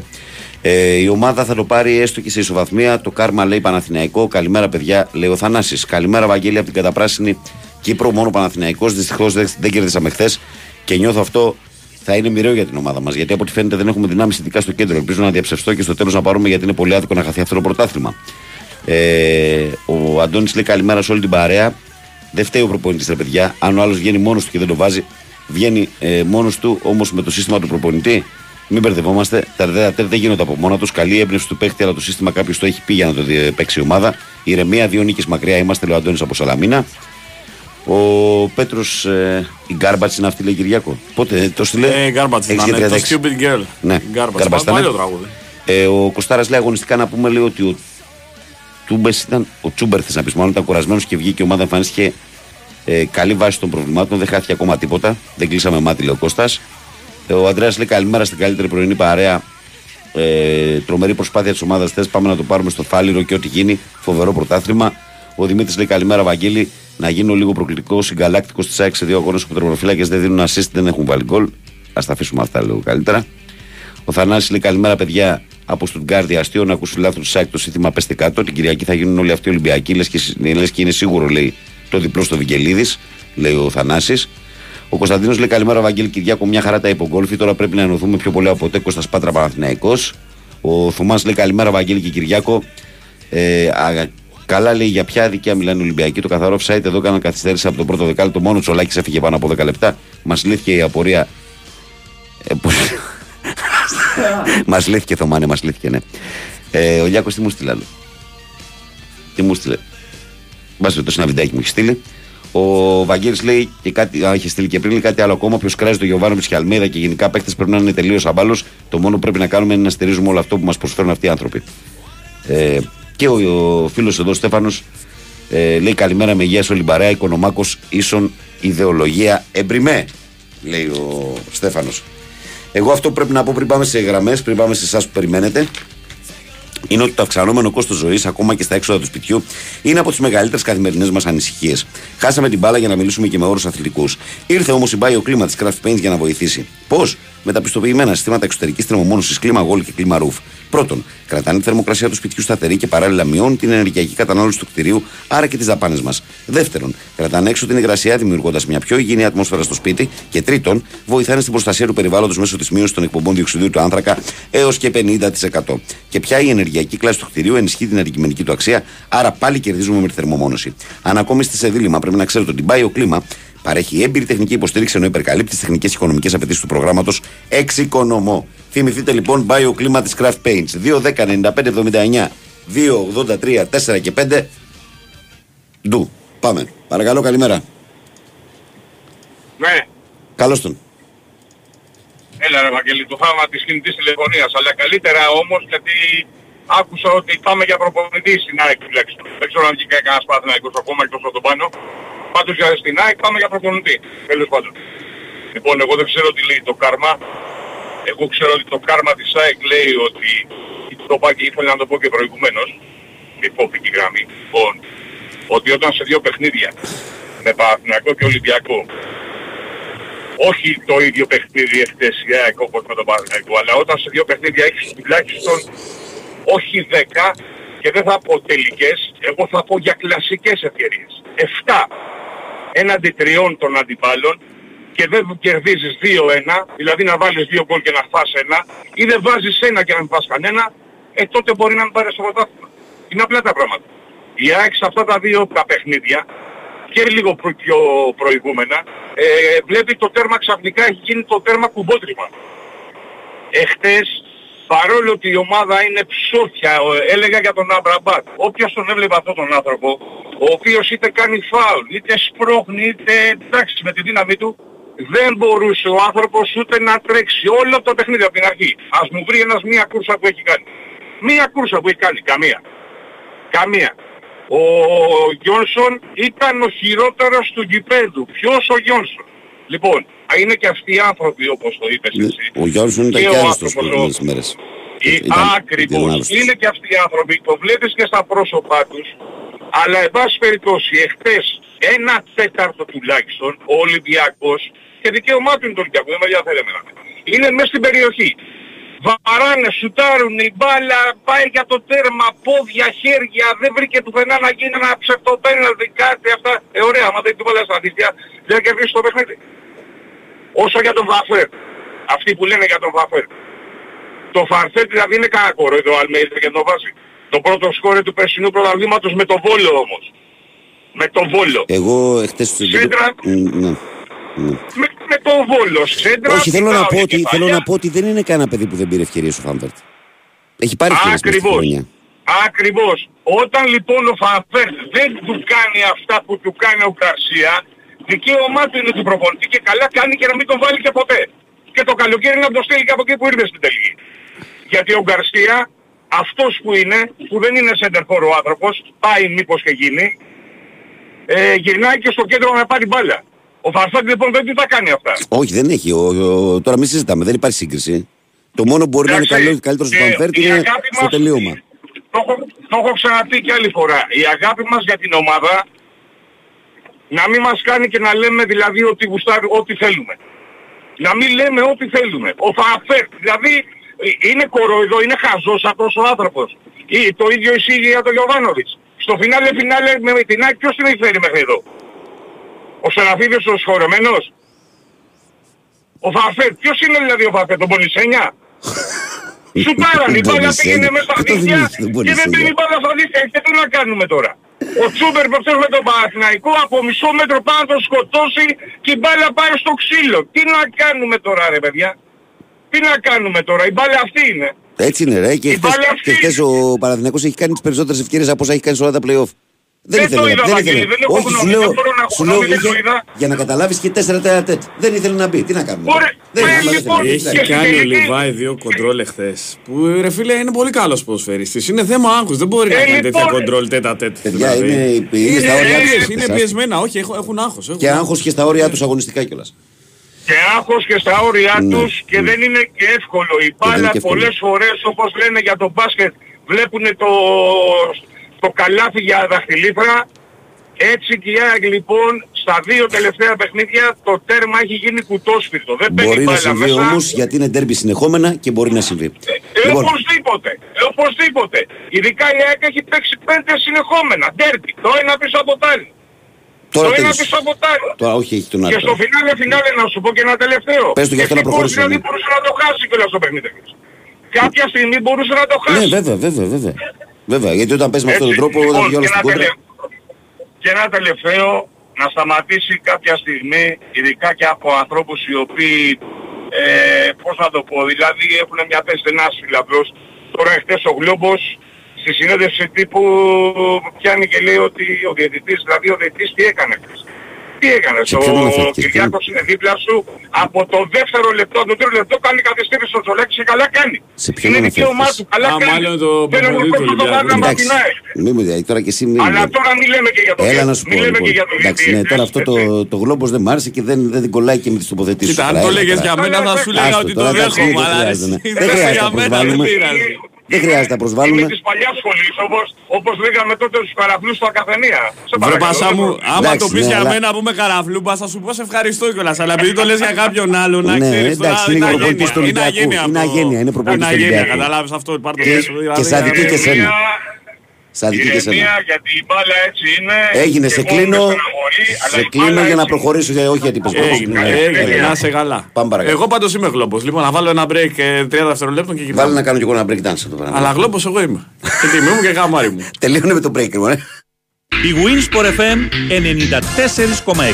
Ήξερες ότι τα κτίρια εμφανίζουν ως και 70% ενεργειακές απώλειες από τους τοίχους και την ταράτσα? Δώσε τώρα λύση με τα πιστοποιημένα συστήματα εξωτερικής θερμομόνωσης και θερμοϊγρομόνωσης Clima War και Clima Roof της BioClima. Κρατάνε τη θερμοκρασία του σπιτιού σταθερή, μειώνουν την ενεργειακή κατανάλωση του κτιρίου, άρα και τα έξοδα, ενώ παράλληλα αναβαθμίζουν την πρόσωψη του σπιτιού. Η BioClima με πάνω από 12 χρόνια εμπειρία παρέχει έμπειρη τεχνική υποστήριξη και υπερκαλύπτει τις απαιτήσεις του προγράμματος Εξοικονομώ. Μη συμβιβαστείς. BioClima με την εγγύηση της Craft Paints. Περισσότερες πληροφορίες στο bioclima.gr. Η Win Sport FM 94,6. Αυτό ήταν. Επιστρέψαμε και πάμε κατευθείαν στον φίλο Φίλιππ Ερμπένη. Παρακαλώ. Καλημέρα. Καλημέρα. Ο Γιώργος, ο Παναθηναϊκός είμαι. Γεια σου Γιώργο. Συμφωνώ εν μέρει με αυτά που λες, αλλά παίζεις με τον ΠΑΟΚ με 5 ελλείψεις. Και εντάξει, είχες ευκαιρία, είχες δοκάρια, σου πάνε ευνοϊκά, βάζεις γκολ στο 9, έπρεπε να το είχε καθαρίσει το παιχνίδι. Ναι. Δεν ξέρω αν συμφωνείς. Ναι, συμφωνώ. Έπρεπε, μετά το 1-0 έπρεπε να μείνει εκεί ψηλά και να ψάξει το δεύτερο γκολ. Τίποτα. Μπράβο. Κάνεις 5 ελλείψεις έχει και ο ΠΑΟΚ. Εντάξει, μην το λες για τις ελλείψεις συνέχεια, γιατί και ο Παναθηναϊκός ήταν χωρίς τον Κουμπέλη που είναι ο Mr. Energy, ας πούμε, και οι άλλοι δύο, οι χαφ του, ο Πέρεθ δεν έπαιξε, γιατί και όταν έπαιξε είδες ότι δεν μπορεί καλά να στρίψει το παιδί, και ο Τσέριν ήταν με προβλήματα. Ήταν γενικά και ο Παναθηναϊκός είχε προβλήματα. Και το άλλο που συμφωνώ ότι είναι τα ντέρμπι όλα μαζί και στα play-off κάτι πρέπει να κάνουν, γιατί ήταν 4 ομάδες που διεκδικούν. Αν είχε ξεφύγει μία δεν θα μιλάγαμε σήμερα. Ναι. Εκεί πρέπει. Και το άλλο με τον ΠΑΟΚ, ο ΠΑΟΚ με την ΑΕΚ έκατσε και έχασε. Έφαγε 4 ο ΠΑΟΚ. Εδώ τα παίξε όλα, λες, και έπαιρνε πρωτάθλημα ο ΠΑΟΚ. Δεν πειράζει. Δεν μπορούσε να του πεις και τίποτα όμως. Καθένας να πεις τα παιχνίδια όπως θέλει. Σωστά έπαιξε, αλλά αν θυμάσαι όμως ο Λουτσέσκου κατηγορούσε την ΑΕΚ το πρωτάθλημα που έχασε πάνω με τον γκολ εκεί που έγινε η φασαρία μέσα. Αλλά θα μου πεις τώρα, εκεί άκουσα ότι ο Δημητριάδης πήγε υπέρ και έδωσε κατάθεση ότι είναι υπέρ του ΠΑΟΚ με τα επεισόδια. Δεν ξέρω αν το έχεις ακούσει. Που είχαν κάνει πριν 2 χρόνια. Με τον Ιβάν. Ναι. Και τώρα όλα αυτά δεν βρωμάει, ρε Βαγγέλη. Τέλος, δικαιωμάτους είναι, ρε παιδί μου. Λέει, δεν ήταν τίποτα. Κοίταξε, πρέπει να κοιτάς τα δικά σου. Έτσι, και όπως είπες από την αρχή της τοποθέτησης, ο Παναθηναϊκός παίζει στο γήπεδο του. Βρίσκει γκολ νωρίς που είναι το καλύτερο. Έχει όλα τα δεδομένα υπέρ του. Εκεί δεν έχει κανέναν λόγο να πατήσει φρένο, γιατί το καλύτερο που έχεις να κάνεις εκεί είναι να πατήσεις γκάζι για ένα μισάωρο, να βρεις ένα δεύτερο γκολ, και μετά είναι η ομάδα που μπορεί να διαχειριστεί το αποτέλεσμα καλύτερα από κάθε άλλη στο ελληνικό πρωτάθλημα. 1-2-0 θα μπορούσε να το σβήσει. Ολυμπιακό για μας δεν είναι εύκολο. Μην νομίζουν χαχαχούχα θα πάνε στο Καραϊσκάκι. Χωρίς κόσμο είναι καλύτερα για αυτούς. Μπορεί να παίξουν. Δεν ξέρω αν συμφωνείς. Δεν συμφωνώ ότι χωρίς κόσμο είναι καλύτερα για τον Ολυμπιακό. Εννοώ καλύτερα, δεν το ξέρεις το παιχνίδι. Είναι παιχνίδι, ένα παιχνίδι. Όχι, δεν είναι ότι το πήραμε στο Καραϊσκάκι. Εντάξει, οι συνθήκες και κλεισμένων του θυρών νομίζω ότι είναι πάντα σε ένα αιώνιο ντέρμπι. Είναι καλή για το φιλοξενούμενο. Τώρα μην τρελαθούμε κιόλας. Είναι διαφορετικό. Και το άλλο που λέγανε μερικοί, το έβλεπα το παιχνίδι, ότι πανηγυρίζουμε γκολ του Ολυμπιακού. Αυτοί δεν πανηγύριζαν χθες του ΠΑΟΚ.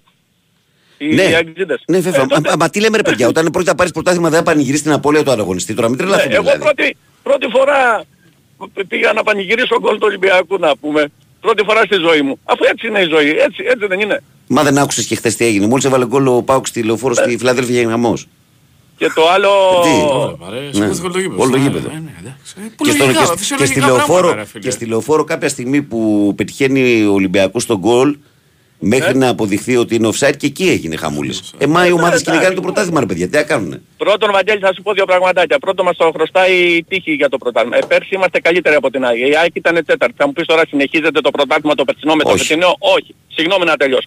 Μας το χρωστάει η τύχη ότι είμαστε καλύτεροι σαν ομάδα. Είμαστε όλη τη σεζόν πρώτη. Μας το χρωστάει δηλαδή. Δεν έχουμε να πάρουμε πρωτάθλημα 13 χρόνια στατιστικά. Γιατί πιστεύω εγώ στατιστικά στο ποδόσφαιρο.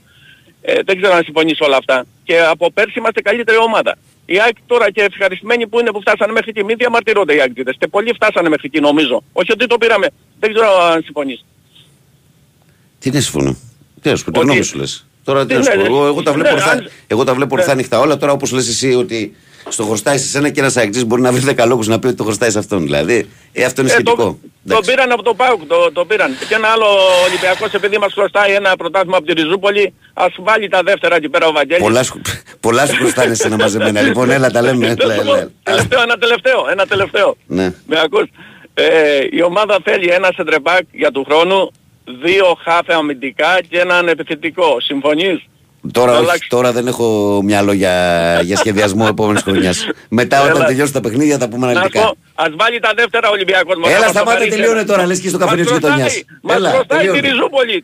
Τελείωνε σου λέω. Έλα πάμε γελάει.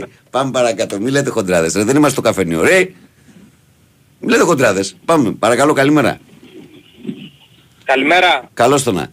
Νικόλας από Θήβα, τι κάνετε? Γεια σου Νικόλα μου, τι κάνεις λεβέντη μου? Καλά, μια χαρά, εσείς? Το στέκι της ΑΕΚ έχει γίνει, για κάποιο λόγο, Όλοι βγαίνετε, όλοι μιλάτε. Σε έχουμε πλήξει, εντάξει. Τίποτα λιγάκι για τους φίλους οι οποίοι διαμαρτύρονται και φωνάζουν. Τελικά αποδείχθηκε ότι της ΑΕΚ το παιχνίδι ήταν κάποια λεπτά πιο μετά, δεν έκανε καλό στην ΑΕΚ. Εγώ είδα την ομάδα από το 60 και μετά, όταν ήταν το 1-1, όταν με μάθαν όλοι ότι έγινε το 1-1 με το ΠΑΟΚ, η ΑΕΚ να παίζει με καμινάδες. Ναι. Αυτό παιδιά εγώ είχα πάρα πολύ καιρό να το δω. Ναι. Άσχημο. Η τελευταία φάση του αγώνα ήταν μια καμινάδα που εντάξει ο Καρσία τι να κάνει, το παιδί δεν γινότανε.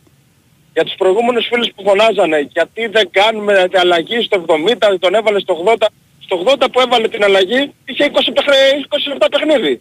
Ήταν 10 λεπτά και άλλα 10 λεπτά. 20 λεπτά. Εντάξει είναι παιχνίδι, είναι μισό ημίχρονο 20 λεπτά. Ο επιθετικός, γιατί δεν έβαλε τον επιθετικό και έβαλε τον πιτσιρικά. Ρε παιδιά όλος είναι επιθετικός περιοχής. Πρέπει να πάει μπάλα στην περιοχή. Η ΑΕΚ αυτό δεν είχε χθες. Είχαν κατεβάσει άλλοι τα πούλμαν χθες. Καθυστερήσεις ήταν λες και παίζαμε τον Ολυμπιακό Βόλου. Τώρα τη βγάζουν ανακοινώσεις με τις διαιτησίες και από εδώ και από εκεί. Τι να πω τώρα. Όπως είπα και πριν στο φίλο που είπα αυτό για τον προπονητή του Ολυμπιακού, θα πω και εσένα τώρα το Ολυμπιακός Βόλου και αυτά τώρα. Εντάξει. Κοίταξε, είναι δικαίωμα του καθενός να παίξει και εγώ μπορώ να σου πω δηλαδή πολλά πράγματα για την αντιμετώπιση των παιχνιδιών. Το θέμα είναι εσύ ο ίδιος τι κάνεις, αδερφέ. Εσύ είσαι που κυνηγάς πρωτάθλημα, εσύ που παίζεις το γήπεδό σου. Καθάρισε το. Το ίδιο λόγο και για τον Παναθηναϊκό, έτσι. Το ίδιο λόγο και για τον Παναθηναϊκό. Βουλώνεις, μπαίνεις μέσα και βουλώνεις στόματα και κερδίζεις. Αυτά τα παιχνίδια, αν δεν προηγηθείς ας πούμε και να το ρυθμίσεις το παιχνίδι μόνος σου, μετά μπορούν να γίνουν πολλά τέτοια. Πολλά τέτοια μπορούν να γίνουν. Η ΑΕΚ μπορούσε να το χάσει χθες το παιχνίδι. Δηλαδή αυτό το μισό εκατοστό offside, εντάξει, μπορούσε να χαθεί το παιχνίδι, μη λέμε. Αλλά έτσι είναι. Όταν παίζεις όλοι μπροστά, πίσω έχεις πρόβλημα. Εντάξει, και ο Ολυμπιακός έχει τους παίχτες να σου τρέξουν και καλοί να έχουν καλή τελική ενέργεια. Και επίσης κάτι τελευταίο για τον Λιβάη Γκαρσία. Αν ο Λιβάη Γκαρσία ήταν και καλός στην τελική, παιδιά δεν θα έπαιζε στην ΑΕΚ. Ή αν βελτιωθεί θα φύγει στο εξωτερικό. Δεν έχει κανένα νόημα. Τρέχει. Σε όλα τα άλλα είναι πολύ καλός. Τι να συζητάμε. Και κάτι τελευταίο να πω, ότι τώρα πια νομίζω ότι είναι η πρώτη φορά, αν δεν ξέρουμε βέβαια παιχνίδια είναι, δεν ξέρεις πώς γίνονται τα τέρπι, που η ΑΕΚ την Κυριακή είναι λιγάκι παραπάνω. Από ο Παναθηναϊκός παίζει με τον Ολυμπιακό στο Καραϊσκάκι. Δεν είναι αδιάφορος ο Ολυμπιακός. Εγώ λέω ότι είπα και παίζει με τον αδιάφορο Άρη. Εγώ θα σου πω κάτι. Εγώ λέω ότι έλεγα και τη Δευτέρα Τρίτη. Εγώ λέω ότι και πάλι για κανέναν από τους δύο δεν θα είναι εύκολο. Και το δικό σου τον Άρη δεν θα είναι εύκολο. Πίστεψε με. Εννοείται. Ίσα-ίσα ο αδιάφορος Άρης είναι ακόμη πιο επικίνδυνος. Δεν αντιλέγω. Μπράβο. Και η ΑΕΚ σε αυτή την κατάσταση τώρα δεν ξέρω πώς θα είναι τα παιδιά. Και η ΑΕΚ και ο Παναθηναϊκός είναι πέμπτη και παίζουν, σε 3 μέρες παίζουν πάλι. Είναι πέμπτη. Ναι, εντάξει, δεν αντιλέγω. Και έχουμε και μια ομάδα την ΑΕΚ. Θα δούμε Νικόλα μου, θα δούμε. Να είστε καλά, καλή σας μέρα, ό,τι καλύτερο. Γεια. Προχωράμε παρακαλώ, καλημέρα. Αυτός έπεσε. Καλημέρα, παρακαλώ. Καλημέρα Γιώργος Σάεκ. Γεια σου Γιώργο. Θέλω να πω λίγα για τον Παναϊκό που είχε το προηγούμενο, το τελευταίο. Ναι. Του χρωστάει του Τσέρι και του τέτοιου και του τσοκάει το πρωτάθλημα και δεν του χρωστάει το πρωτάθλημα του Λιβάη, του Ελίασον. Δηλαδή ρε παιδιά, έλεος. Είδαμε ποια είναι η καλύτερη ομάδα. Στο μεταξύ μας παιχνίδι τώρα φάνηκε πολύ μεγάλη ανώτερη ΑΕΚ σε σχέση με το ΑΕΚ. Αν ήταν τόσο ανώτερη ΑΕΚ, δεν θα ήμασταν εδώ που είμαστε. Αν ήταν τόσο ανώτερη ΑΕΚ, ήταν το ένα από τα 4 παιχνίδια που παίξαμε μεταξύ τους. Στα άλλα παιχνίδια ήταν μοιρασμένο θεωρώ. Αλλά τώρα φάνηκε πάρα πολύ. Ωραία λοιπόν. Πώς γίνεται λοιπόν στα 3 από τα 4 παιχνίδια να είναι μοιρασμένα, στη βαθμολογία να είναι μαζί και στις 24 από τις 26 αγωνιστικές να είναι ο Παναθηναϊκός πρώτος? Κάτσε λίγο να σου μιλήσω. Εγώ η μόνη μου ένσταση είναι ότι αυτό που περιγράφεις δεν στέκει. Δεν είναι χαοτικά ανώτερη, δεν είναι πολύ ανώτερη. Ήταν πολύ καλύτερη στο πρώτο ημίχρονο της Λεωφόρου. Αν θες, αν σου κάνει αυτό να το πω. Στο πρώτο ημίχρονο της Λεωφόρου, στο τελευταίο τους παιχνίδι, ήταν καλύτερη ΑΕΚ. Στο παιχνίδι του... Ήταν πολύ καλύτερη, Βαγγέλη. Εντάξει τώρα, άλλο, εσείς στο πρώτο που παίξατε δεν ήταν καλύτερη, εγώ συμφωνώ. Και γιατί ρε αδερφέ, αφού είναι τόσο καλύτερη χαοτικά η ΑΕΚ από τον Αύγουστο ως τώρα. Δεν σου είπα χαοτικά, το λες εσύ ρε Βαγγέλη. Δεν σου είπα χαοτικά. Άστο αγόρι, πες τα. Λοιπόν, κάτσε, σου είπα ότι είναι λίγο... Άστο σου λέω, δεν βρίσκω λόγο. Όταν προσπαθώ με έναν άνθρωπο να κάνω διάλογο 5 φορές και δεν με αφήνει, δεν το αφήνω, το παρατάω. Παρετούμε δηλαδή. Όχι, να ολοκληρώσεις αυτά που θες να πεις. Πες μου τι θέλει να πεις. Όχι, ολοκλήρωσε. Σου λέω, ολοκληρώνω ότι και καλά ότι φάνηκε ότι ήταν ανώτερη ΑΕΚ σαν ομάδα. Άλλο, δεν έχει αποτελεσματικότητα. Ωραία. Δεν κάνει ο Αλμέιδα εχθές, και χθες το έκανε πάλι, με τον Ολυμπιακό, δεν κάνει κάποιες αλλαγές που βλέπει ότι κάποιους παίκτες που δεν μπορούν να παίξουν. Δηλαδή βλέπει το Σιμάνσκι που δεν μπορεί το παιδί. Στο 60 έχει παραδώσει πνεύμα. Δεν βάζει τον Γαλανόπουλο, βάζει έναν άλλον. Στο 70. Έβαλε τον Φερνάντες στο 80 που ήταν ο καλύτερος παίκτης ο Φερνάντες και τον έβαλε για 10 λεπτά. Ο Άμραμπατ ήταν ο καλύτερος παίκτης μέχρι τότε που τον έβγαλε. Πραγματικά και βγήκε ένας αγγλικός και έλεγε ότι δεν μπορεί να τρέξει. Αυτός μας γλίτωσε και από ένα γκολ που θα τρώγαμε. Εννοεί ο φίλος πριν εννοούσε ότι σε σχέση με τον Άμραμπατ όλης της περίοδου και την ενέργεια που βγάζει, εννοεί ότι δεν έχει πολλή ενέργεια σε σχέση με αυτό και σε αυτό δεν έχει αδικό. Δεν είναι ο Άμραμπατ που ήταν πριν ένα μήνα. Δεν είναι. Φίλε μου Βαγγέλη, το βλέπαμε με ένα φιλαράκο εχθές, ήταν αντικειμενικός ο άλλος, πάμε και τρέχουμε μαζί. Μου λέει ο Άμραμπατ, γιατί δεν ήταν το πρώτο ημίχρονο της ΑΕΚ, ο Άμραμπατ ήταν ο καλύτερος παίκτης της ΑΕΚ και στο πρώτο ημίχρονο και στο δεύτερο. Αυτός μου τα λέει. Και στο δεύτερο ημίχρονο που το βλέπα πραγματικά και έσωσε και ευκαιρίες και έτρεχε και πιο πολύ από όλους. Καλά, αυτό το δηλαδή, ότι πάει πάνω κάτω το έχει αυτό γενικά. Πάνω κάτω, δηλαδή έβλεπες τον Μάνταλο, τον έβαλε στο 80. Πότε τον έβαλε και που βγήκε offside δεν μπορούσε να τρέξει λίγο έτσι, ήταν από την περιοχή του Τσολάκη, δεν έτρεχε λιγάκι μπροστά για να καλυφθεί ρε παιδί μου, ξέρεις. Τόσο δεν ξέρω τι... Τέλος πάντων, θεωρώ ότι και το Van Fert του έχει δώσει ευκαιρίες, αλλά δεν μπορείς να απαξιώνεις και ένα παίκτη που βγήκε και πρώτος στο ποτάρισμα πέρυσι. Δηλαδή, πρώτος σκόρερ σου βγήκε ρε φίλε. Βάλ' τον σε ένα παιχνίδι... Κάτσε να δούμε γιατί μπορεί πολύ σύντομα να έχει ευκαιρία για αποδείξει ο Βαν Βέρτ, διότι το παίχτες ο Αλμέιδα, ότι την Κυριακή αν ο Λιβάη Πονέ θα παίξει βασικός. Για να δούμε λοιπόν τι θα κάνει εκεί που θα παίξει βασικός. Εγώ όταν σου είπα παιχτικά με εσάς, δεν σου είπα, εμείς είμαστε αναποτελεσματικοί Βαγγέλη. Εγώ αυτό που θέλω να σου πω... Σου λέω στο πρώτο ημίχρονο ούτε χαοτικά ήμασταν. Σαφώς ανώτερη αποστάση, δηλαδή φάνηκε διαφορά ανώτερη. Ναι, αλλά όμως το πρωτάθλημα δεν κρίνεται. Το πρωτάθλημα δεν κρίνεται. Όχι, θέλω να σου πω ότι. Κρίνεται σε μια φάση και πραγματικά έτσι. Ναι, όχι, πες. Πήρα σειρά, ωραία. Λοιπόν, το πρωτάθλημα. Δεν με έχεις τρελάνει. Λοιπόν, το πρωτάθλημα δεν κρίνεται, λέω, ούτε σε ένα ημίχρονο, ούτε σε ένα ντέρμπι, ούτε σε όλα τα ντέρμπι. Κρίνεται σε 36 αγωνιστικές συνολικά. Αυτό ήθελα να πω, τώρα το είπα. Σίγουρα. Εντάξει, εκεί κρίνεται το καλύτερο. Όχι στα μεταξύ τους έναν τερμπή. Αυτό ήθελα να πω. Σίγουρα. Λοιπόν, να βγάλω ακόμα κανέναν. Να βγάλεις. Και εγώ θέλω να πω ένα τελευταίο. Ότι δεν κρίνεται από όλους τους αγώνες. Αλλά θέλω να μου πεις και εσύ αν είσαι ευχαριστημένος με την μπάλα που παίζει ο Παναθηναϊκός. Και με τον Παναθηναϊκό που έχει συνηθίσει να βλέπεις τα παλιά τα χρόνια. Με τον Παναθηναϊκό που έχω συνηθίσει να βλέπω τα τελευταία χρόνια, ναι, είμαι πολύ ευχαριστημένος. Είσαι πολύ ευχαριστημένος. Ναι. Πολύ. Θα είμαι ευχαριστημένος, εγώ πάω στο Βαγγέλη. Να είσαι καλά. Πολύ και μην αναγκαστώ να μπω και να σου αναλύσω και να σου τεκμηριώσω, γιατί υπάρχει μια εικόνα, δηλαδή, γιατί εσύ μου το λες ένα στυλ, δηλαδή παράδειγμα εσύ το γύρο του 4 της Εθνικής δεν το πανηγύρισες. Επειδή έπαιζε πολύ αμυνά. Επειδή έπαιζε παραπάνω τακτική. Δεν νομίζω ότι λοιπόν και ο Παναθηναϊκός επειδή στηρίζεται στην άμυνα του. Λίγο η καλύτερη εθνική και οι καλύτερους παίκτες. Α, ναι. Θα σου πω κάτι. Δεν είχε μπροστά. Θα σου πω κάτι. Τον αδικείς πολύ τον Παναθηναϊκό. Θα σου πω κάτι. Τον αδικείς πολύ τον Παναθηναϊκό ή δεν τον έχεις δει πολύ ή γενικά. Δεν το κάνει σκέφτη. Λοιπόν, να είστε καλά. Με το ζόρι να γεια, είπαμε παραπάνω όπως έπρεπε. Παρακάτω, παρακαλώ. Δεν είμαι το ζόρι. Μπορώ να πω δεκάδες επιχειρήματα αυτή τη στιγμή τώρα. Δηλαδή να βλέπουμε ποδόσφαιρο, να βλέπουμε συνολικά. Να βλέπουμε αυτοματισμούς, να βλέπουμε χημεία, να βλέπουμε αποτελεσματικότητα. Να βλέπουμε σερή νικηφόρα, να βλέπουμε σερή στην άμυνα. Δεν είναι ρε παιδιά έτσι απλά τα πράγματα. Δεν αμηδενίζουμε. Έλα αρχηγέ. Καλώς το να. Κυριάκο, καλημέρα. Καλώς το να. Βαγγέλη, δεν σχέση με. Ο κύριε Ανέστη δεν είσαι. Κύριε Ανέστησα, αλλά κύριε Ανέστη μου μόνο που έχουμε 2 λεπτά, έτσι. Ναι, δεν πειράζει, εγώ απλά σας πήρα. Καλή σας μέρα. Καλή σας μέρα, εγώ σας πήρα να σας πω μια καλημέρα, μια μεγάλη καλημέρα. Μεγάλη μας χαρά. Καλά είσαι κύριε Ανέστη. Πολύ καλά Βαγγέλη μου, εγώ πιστός. Σας ακούω, Βαγγέλη την Παρασκευή έκανε. Κυριάκο, την Παρασκευή έκανες παραγωγή. Δεν θυμάμαι. Έχει χάσει την μπάλα και αυτός. Το βραδάκι, σ' άκουγα. Κάποια στιγμή, τα κάνω απ' όλα μου, ρε, ό,τι να είναι, κάνω τα πάντα. Ναι, καλά, εντάξει. Σ' άκουγα την μπάλα. Ό,τι με βάλουνε, κάνω. Τη φωνή σου γνώρισα. Παναθεμάτινα.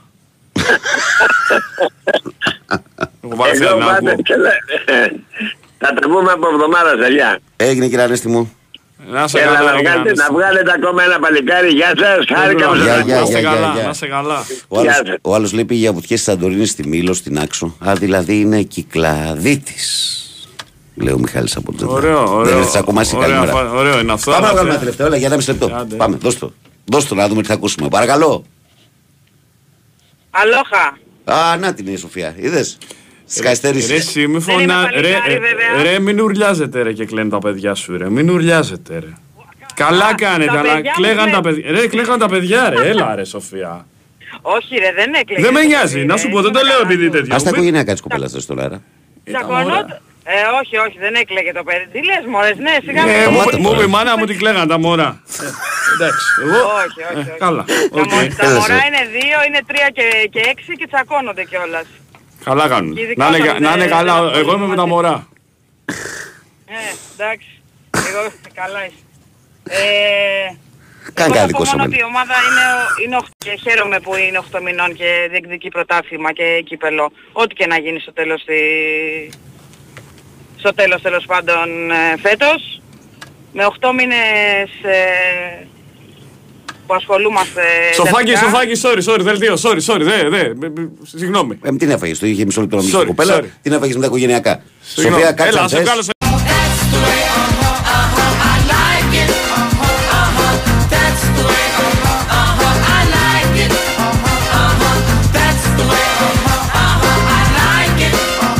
Έχει μείνει η Σοφία, για κάνε ένα τσεκ.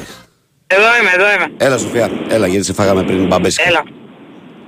Ναι, καλά, εντάξει, δεν βαριέσαι, υγεία, παιδιά. Εν τω μεταξύ, Κυριάκο, παίζει χθες να ήταν και η μόνη μέρα που δεν άκουσα 28.000 φορές το μαμά όσο έβλεπα τηλεόραση, έτσι. Ήταν από τις πιο ήσυχες μέρες τους. Τέλος πάντων. Μπράβο τα παιδάκια. Μακάρι να μείνει όποιος είναι να μείνει, να φύγει όποιος είναι να φύγει, να κουμπώσουν οι καινούργοι όμορφα. Για να πάμε καλά όσο γίνεται καλά και έξω, να πάμε καλά και του χρόνου μέσα, να δούμε ακόμα πιο ανταγωνιστικό πρωτάθλημα του χρόνου, που θα είναι και οι άλλοι πιο ενισχυμένοι και διορθωμένοι. Τα υπόλοιπα, εντάξει, να μην τις βγάζουμε, να τις μετράμε, ποιος ήταν καλύτερος εκεί, ποιος ήταν καλύτερος εδώ, αυτό που λες και εσύ, αν ήταν καλύτεροι ή όποιος ήταν καλύτερος να το καθάριζε εχθές. Ο ένας έκανε δώρο στον άλλον. Ναι. Δεν το καθάρισε κανένας από τους δύο, άρα για διαφορετικούς λόγους είναι εξίσου καλοί και οι δύο. Άξι, με διαφορετικά χαρακτηριστικά. Σε κανένα... Ναι, διαφορετικά. Αυτό, ναι, θα σου πω, αυτό είναι το ωραίο φέτος, ότι δύο αντίθετα πράγματα βλέπεις και παλεύουν για το ίδιο πράγμα. Εντάξει, εμείς παλεύουμε για double βέβαια, αλλά δεν έχει να κάνει. Αν γίνει ο τελικός του κυπέλλου. Αν γίνει ο τελικός του κυπέλλου, ναι, είναι και αυτό σημαντικό. Υπάρχει αστερίσκος. Εκεί υπάρχουν και άλλα από πίσω που δεν θα τα μάθουμε και ποτέ προφανώς. Με έκανε άντε ένας φίλος μου από το Μαρόκο, ένας μαροκινός μας φίλος. Ο Γιάννης. Όχι ρε. Ο μαροκινός μας φίλος. Κριάδα ήτανε. Τώρα το πιάσα, γιατί διάβαζα και μήνυμα. Εντάξει, τα κατάφερες πάλι, μπράβο. Συγχαρητήρια. Έλα. Ευχαριστώ. Άντε, καλημέρα. Μου λέει και ο Νίκος από την Αργυρούπολη, μου λέει καλημέρα Βαγγέλη Κυριακό. Από εδώ και πέρα με το που βγαίνει η γραμμή λέει να ρωτάς, μονόλογος ή διάλογος. Μην πέταγες τζάμπα μου. Καλό. Καλό, πολύ καλό. Ο Ολυμπιακός λέει την καλύτερη επίθεση, αρκετά γκολ περισσότερο από όλους. Ας το πάρει το πρωτάθλημα ο θρύλος μας λοιπόν. Καλημέρα λέει ο φίλος από την Αμφία, λέει ο Γιάννης. Μην τρέπεστε. Πείτε το. Δείτε τη γραμμή του βάρ και θα το καταλάβετε. Καθαρή κλοπή έγινε χτες. Μάλιστα. Ο Γιάννης λέει: είχα να πανηγυρίσω ένα τέτοιο μπάζερ λέει από τον γκολ του Ελαραμπή στην Άρσενα στο ποδόσφαιρο. Τον Ολυμπιακός θέλει το πρωτάθλημα σε τέτοια μάτς. Τα καθάριζε άνετα, λέει ο Γιάννης. Εντάξει όμως έχει και το know-how που λένε και στο χωριό μου. Ο Γιώχαν λέει: καλημέρα, παιδιά. Μεγάλη νίκη χθεσινή μέσα στην Τουρκία και Καριδάτη. Κάτω η μπάλα για να πάμε ακόμη ένα. Ιστερόγραφο είδαμε χθες για ακόμη μια φορά τη διαφορά Ντόρσεϊ. Κάναν. Μακάρι να μην γυρίσει η σειρά στο σεφ, λέει ο Γιώχαν. Ο Κώστας λέει: καλημέρα, Βαγγέλη. Μερικές σκέψεις με αφορμή τον αρτοπιό πάνω από τα Γιάννηνα που, αν θέλεις, τις διαβάζεις στον αέρα. Το έργο που επιτελείς εκεί, Βαγγέλη, είναι κοινωνικό. Είσαι ο κυματοθράυστης που πάνω του ξεσπάει η ορμή της οπαδικής αρρώστιας του καθενός, που τα βλέπει όλα μέσα από τον παραμορφωτικό φακό της οπαδικής. Το άλλο το διαβάζω. Ευτυχώς που υπάρχει και ο Οικονομάκος. Καλό κουράγιο, Κώστας, από τα εξωτικά σε πόλια. Ο Γιάννης λέει: βρήκαμε τον αντικαταστάτη του Κουζγκούνη. Οικονομάκο κάνει κάστινγκ ο Σιρενάκης να σου κλείσω ραντεβού. Καλημέρα, Βαγγέλη Κυριάκου. Καλή εκπομπή να έχουμε, Κώστας από τα Σέρας. Μόνο Πανάθα. Χθες ήμουν λεωφόρο λέει, με ένα μάτι δεν έβλεπα και με χόλτερ για να μετρά την καρδιά μου. Άσε η γυναίκα έσκασε, μου λέει. Ο Νικόλας λέει: καλημέρα, Βαγγέλη. Χθες ακούστηκε ότι 4-5 παίχτες έπαιζα με κορονοϊό. Έχεις ακούσει κάτι τέτοιο? Επίσης, θα μπορούσε κάποιος να μου πει γιατί είχε η ΑΕΚ 9 λεπτά καθυστερήσεις. Ιστερόγραφο 2. Μάτς που η υπερομάδα δεν μπόρεσε να βάλει τέρμα όταν τα μάτς στα φωτιά, τυχαίο? Ο κύριος Κονομάκος είναι αυτό που λέμε? Ναι. Πολλά ερωτήματα, Νικόλα. Τι να σου πω, και δεν μπορώ να στα απαντήσω όλα. Καλημέρα, λέει, φίλοι του Παναθηναϊκού. Αν δεν πάρετε λέει πρωτάθλημα, διώξτε τον Ιβάν, πάρτε τον Πόλωνη. Έλεος ρε παιδιά. Καλημέρα, δεν πειράζει, συνεχίζουμε. Δεν ξενερώνουμε ποτέ. Σε κεφαλή ψήφο εμπιστοσύνης, Χιγίτα 13. Ό,τι και να γίνει του χρόνου διαρκείας. Ο Χρήστος λέει: καλημέρα στην παρέα γνώμη μου. Αν ο Λιβάη ήταν πιο εύστοχος, σήμερα δεν θα μιλούσαμε ούτε για πιτσιρικά ούτε για τον Αλμέιδα. Ο Γιώργος λέει: καλημέρα. Αν δεν είχαμε το Σπόραρ και είχαμε έναν κανονικό φόρ, θα ήμασταν 6 βαθμούς μπροστά. Ο Παναγιώτης λέει: καλημέρα κύριοι.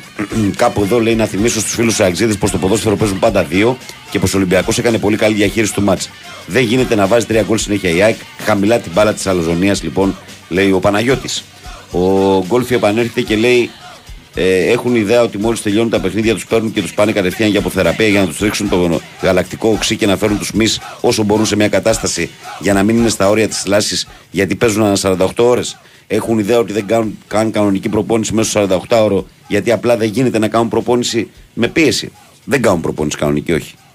Δεν προλαβαίνουν να κάνουν προπόνηση κανονική τις τελευταίες εβδομάδες. Αυτή είναι η αλήθεια που λέει ο Τάκης. Και το ξέρω και από έγκυρη πηγή. Καλημέρα, παιδιά. Καλή εκπομπή. Έγινε αυτό ακριβώς που περιμέναμε χθες. Ο ΠΑΟΚ μάσαγε σίδερα, λες και έπαιξε την ύπαρξή του σε αντίθεση με μία εβδομάδα πριν στη Φιλαδέλφια. Ο Κοτάρσκι πριν μία εβδομάδα έκανε τον τροχονόμο και χθες έβγαλε τα σηκώτια του. Ξέρουμε όλοι ότι η ΑΕΚ και ο ΠΑΟΚ τα έκαναν πλακάκια. Η διοίκηση του Παναθηναϊκού πρέπει να έχει τα μάτια ανοιχτά στις δύο τελευταίες αγωνιστικές. Good morning. Ο Θοδωρής στο ΠΑΟΚ λέει: εδώ στην Ελλάδα είμαστε λέει μπαλαδόφατσε. Στο Φερέιρα, στον ΠΑΟΚ το φώναζαν κάποιοι άμπαλο Φερέιρα από Άμπελ. Και τώρα τον λιγουρεύονται οι καλύτερες ομάδες της Ευρώπης και η Εθνική Βραζιλίας μετά την επιτυχία του με ένα φορτηγό τίτλους στην Παλμέιρας. Καλημέρα, τρομερά πράγματα. Όποια και να το πάρει το αξίζει. Όποια και να το χάσει είναι κρίμα. Συγχαρητήρια στον ΠΑΟΚ και στον Ολυμπιακό που όπως μπορούσαν να παίξουν, έπαιξαν. Λέει ο φίλος μου Παναγιώτης ο αγωνιστής. Καλημέρα, παιδιά. Ο Παναθηναϊκός για τη νέα χρονιά θέλει σίγουρα ένα φόρ και σίγουρα ένα αριστερό μπακ. Δεν έχει πάρει τίποτα από το Χουάνκαρ σε γκολ και assist. Αντώνης από Κυπαρίσι Λακωνίας. Αντώνη, ο Χουάνκαρ είναι πολύ κουρασμένος. Πολύ κουρασμένος. Καλημέρα, ούτε σήμερα λέει πιανογραμμή. Πάντως να πω λέει, ότι δεν θέλει μελέτη το θέμα ημερομηνιών των playoff. Δεν χρειάζονται playoff. Ανέβασε δύο ακόμα ομάδες στη Super League και τέλος. Ποιο το νόημα να παίζουν ψόφιοι άνθρωποι, λέει το Κατερινάκι. Ο Βαγγέλης λέει καλημέρα στην καλύτερη παρέα με υγεία σε όλο τον κόσμο. Σλούκα, αγόρι μου, τρύπησαμε τα παντελόνια μας. Μεγάλο σουτ και του Βεζέκοφ πριν τους Σλούκα. Ναι, είναι δύο απανωτά. Καλημέρα, Βαγγέλη και Κυριάκο. Χθες είχαμε φιλοξενία τα αδέρφια μας στους Μαρσεγέζους. Περάσαμε σούπερ και φυσικά τους ξαναγήσαμε όπως πρέπει και όχι όπως όλους τους τουρίστες και δεν τους πήγαμε στην Ακρόπολη. Αλέξανδρος Κυψέλη, πρώην Καλιθέα, ΑΕΚ, Μαρσέη και Λιβόρνο. Ο Γιώργος Βερτόνιαν λέει καλημέρα, Βαγγελάρα, καλημέρα Κυριάκο. Παιδιά, ο Παναθηναϊκός είναι σκασμένος. Οι παίκτες του είναι πιο πολύ καταπονημένοι και δεν έχουν ανάσες. Αν χάσει ο Παναθηναϊκός το πρωτάθλημα, δεν θα το χάσει λόγω Γιοβάνοβιτς, αλλά λόγω ότι δεν έχει φρεσκάδα. Χουάνγκαρ και Κότσιρας δεν έβγαιναν από τα πλάγια πολλές φορές γιατί δεν είχαν δυνάμεις να ανέβουν. Οπότε γίνεται προβλέψιμος και αν έμπαινε ο Μαντσίνη, άλλα θα λέγαμε. Αν έμπαινε το δοκάρι, σίγουρα θα λέγαμε άλλα. Αυτό είναι μόνο σίγουρο. Ο Θοδωρής λέει καλημέρα, Βαγγέλη, καλημέρα Κυριάκο. Φούρναρη και συντοπίτη πάνω ηρέμησε. Μήπως πρέπει να φέρουμε στραβατσόνι για προπονητή και σεντερφόρ, το Μαμούτε και τον Μπρούνο Φορναρόλη. Καλή εκπομπή, λέει ο Θοδωρής από τα Γιάννενα. Η Ανούλα από τη Λάρισα λέει καλημέρα, κύριε. Έχουμε τόσους προπονητές εμείς οι Αξίδες που απορώ για αυτόν που έχουμε. Το λένε Ματίας και όχι Γιώργο. Εμείς φταίμε που φτιάξαμε ορογήπεδο και χθες παίκτες του Ολυμπιακού ήταν από το 8 λεπτό ξάπλα. Ρε Βαγγέλη, λέει: εγώ δεν είπα τίποτα για τον Αλμέιδα. Είπα ότι τώρα υπάρχει μεγάλη πίεση και γίνονται λάθη. Είμαι ο μόνος που σου έχω πει ότι θα πάει τελευταίο δευτερόλεπτο. Ναι, είσαι ο ένας από τους τρεις Γιώργους που βγήκε. Γι' αυτό μην το παίρνεις προσωπικά. Τρεις Γιώργηδες αεξίδες βγήκαν σειρά. Βαγγέλη, είπες στον φίλο τον αεξί, λέει ότι ο Άμραμπας στο 93 έκανε 259 μέτρων και έσωσε την ΑΕΚ από τον Κασάμι. Ο Λεωνίδας το λέει αυτό. Αλήθεια. Και ο Κωνσταντίνος τη λέει εδώ: καλημέρα στην παρέα. Θεωρώ πως η ΑΕΚ είναι μεγαλύτερη αυτόχειρα. Αν χάσει αυτό το πρωτάθλημα, έχει χάσει το παιχνίδι με στη Λεωφόρο που ήταν πολύ καλύτερη. Έχει χάσει το παιχνίδι στη Λεωφόρο που ήταν πολύ καλύτερη. Σοπαλεύει το παιχνίδι. Δεν έχασε. Ήξερε αποτέλεσμα χθες από τη Λεωφόρο και δεν μπορούσε να το κερδίσει. Ο Κώστας λέει: καλημέρα, Βαγγέλη. Να ρωτήσει τον κόλ που βάλαμε λάψη πλεονέκτημα ο διαιτητής στην ανατροπή του Σπόραρ. Μετά όμως δεν έπρεπε να δώσει κόκκινη που είναι τελευταίος. Όχι, δεν είναι κόκκινη. Είναι πενάλτη και το αφήνει σωστά όπως λες γιατί εξελίσσει τη φάση και μετράει τον γκολ. Καλημέρα σε όλους. Μόνο ΑΕΚ, λέει ο φίλος μας ο Τάκης. Ντέρμπι με ΠΑΟΚ σημαίνει γκολ και θέαμα, για να μην το ξεχνάμε αυτό, λέει ο Νίκος ΠΑΟΚ. Καλημέρα, Βαγγελάρα μου, καλημέρα στον Κυριάκο. Τον Φώταρο λέμε πως πρέπει να τον κάνουμε δεκάρι. Έβγαλε τις κάρτες φωτιά χτες. Ναι, αλήθεια είναι αυτό. Έχουμε break εμείς τώρα. Έχουμε. Πριν πας στο break, γιατί αρχίζουμε να πιεζόμαστε λίγο χρονικά, θα πρέπει εγώ να υπενθυμίσω και σε σένα και σε όλο τον κόσμο που μας ακούει αυτή τη φορά. Ότι πολλές φορές ακούμε ότι είναι αναγκαίο να έχουμε ένα ενεργειακά σωστό σπίτι, αλλά δεν γνωρίζουμε τι ακριβώς σημαίνει αυτό και αν το δικό μας σπίτι ανήκει σε αυτήν την κατηγορία. Ακούστε λοιπόν τι έμαθα από τους ειδικούς της BioClima που πάνω από 12 χρόνια εξειδικεύεται σε συστήματα εξωτερικής θερμομόνωσης. Οι θερμικές απώλειες από μια ταράτσα χωρίς μόνωση είναι περίπου 30 με 40%, ενώ από τους τοίχους 25 με 30%. Αυτό πρακτικά σημαίνει ότι χωρίς σωστή θερμομόνωση χάνουμε μεγάλο ποσοστό από τη θερμότητα που υπάρχει στο σπίτι μας. Η BioClima της Craft Paints προτείνει δύο ολοκληρωμένα συστήματα θερμομόνωσης για εξωτερικούς τοίχους και ταράτσες, το Clima Wall και το Clima Roof, τα οποία εξασφαλίζουν την ενεργειακή αναβάθμιση που χρειάζεται το σπίτι, αλλά δεν σταματάει εδώ. Η πράσινη πιστοποίηση ή επιδίωξη των συστημάτων επιβεβαιώνουν ότι τα προϊόντα έχουν μικρό αποτύπωμα και πλέον βοηθούν στην προστασία του περιβάλλοντος μέσω της μείωσης των εκπομπών διοξιδίου του άνθρακα έως και 50%. Μάλιστα, καλύπτει τις τεχνικές και οικονομικές απαιτήσεις του προγράμματος εξοικονομώ και μπορεί κανείς να υποφεληθεί και να κερδίσει επιδότηση μέχρι 85% με την BioClima της Craft Paints. Time out.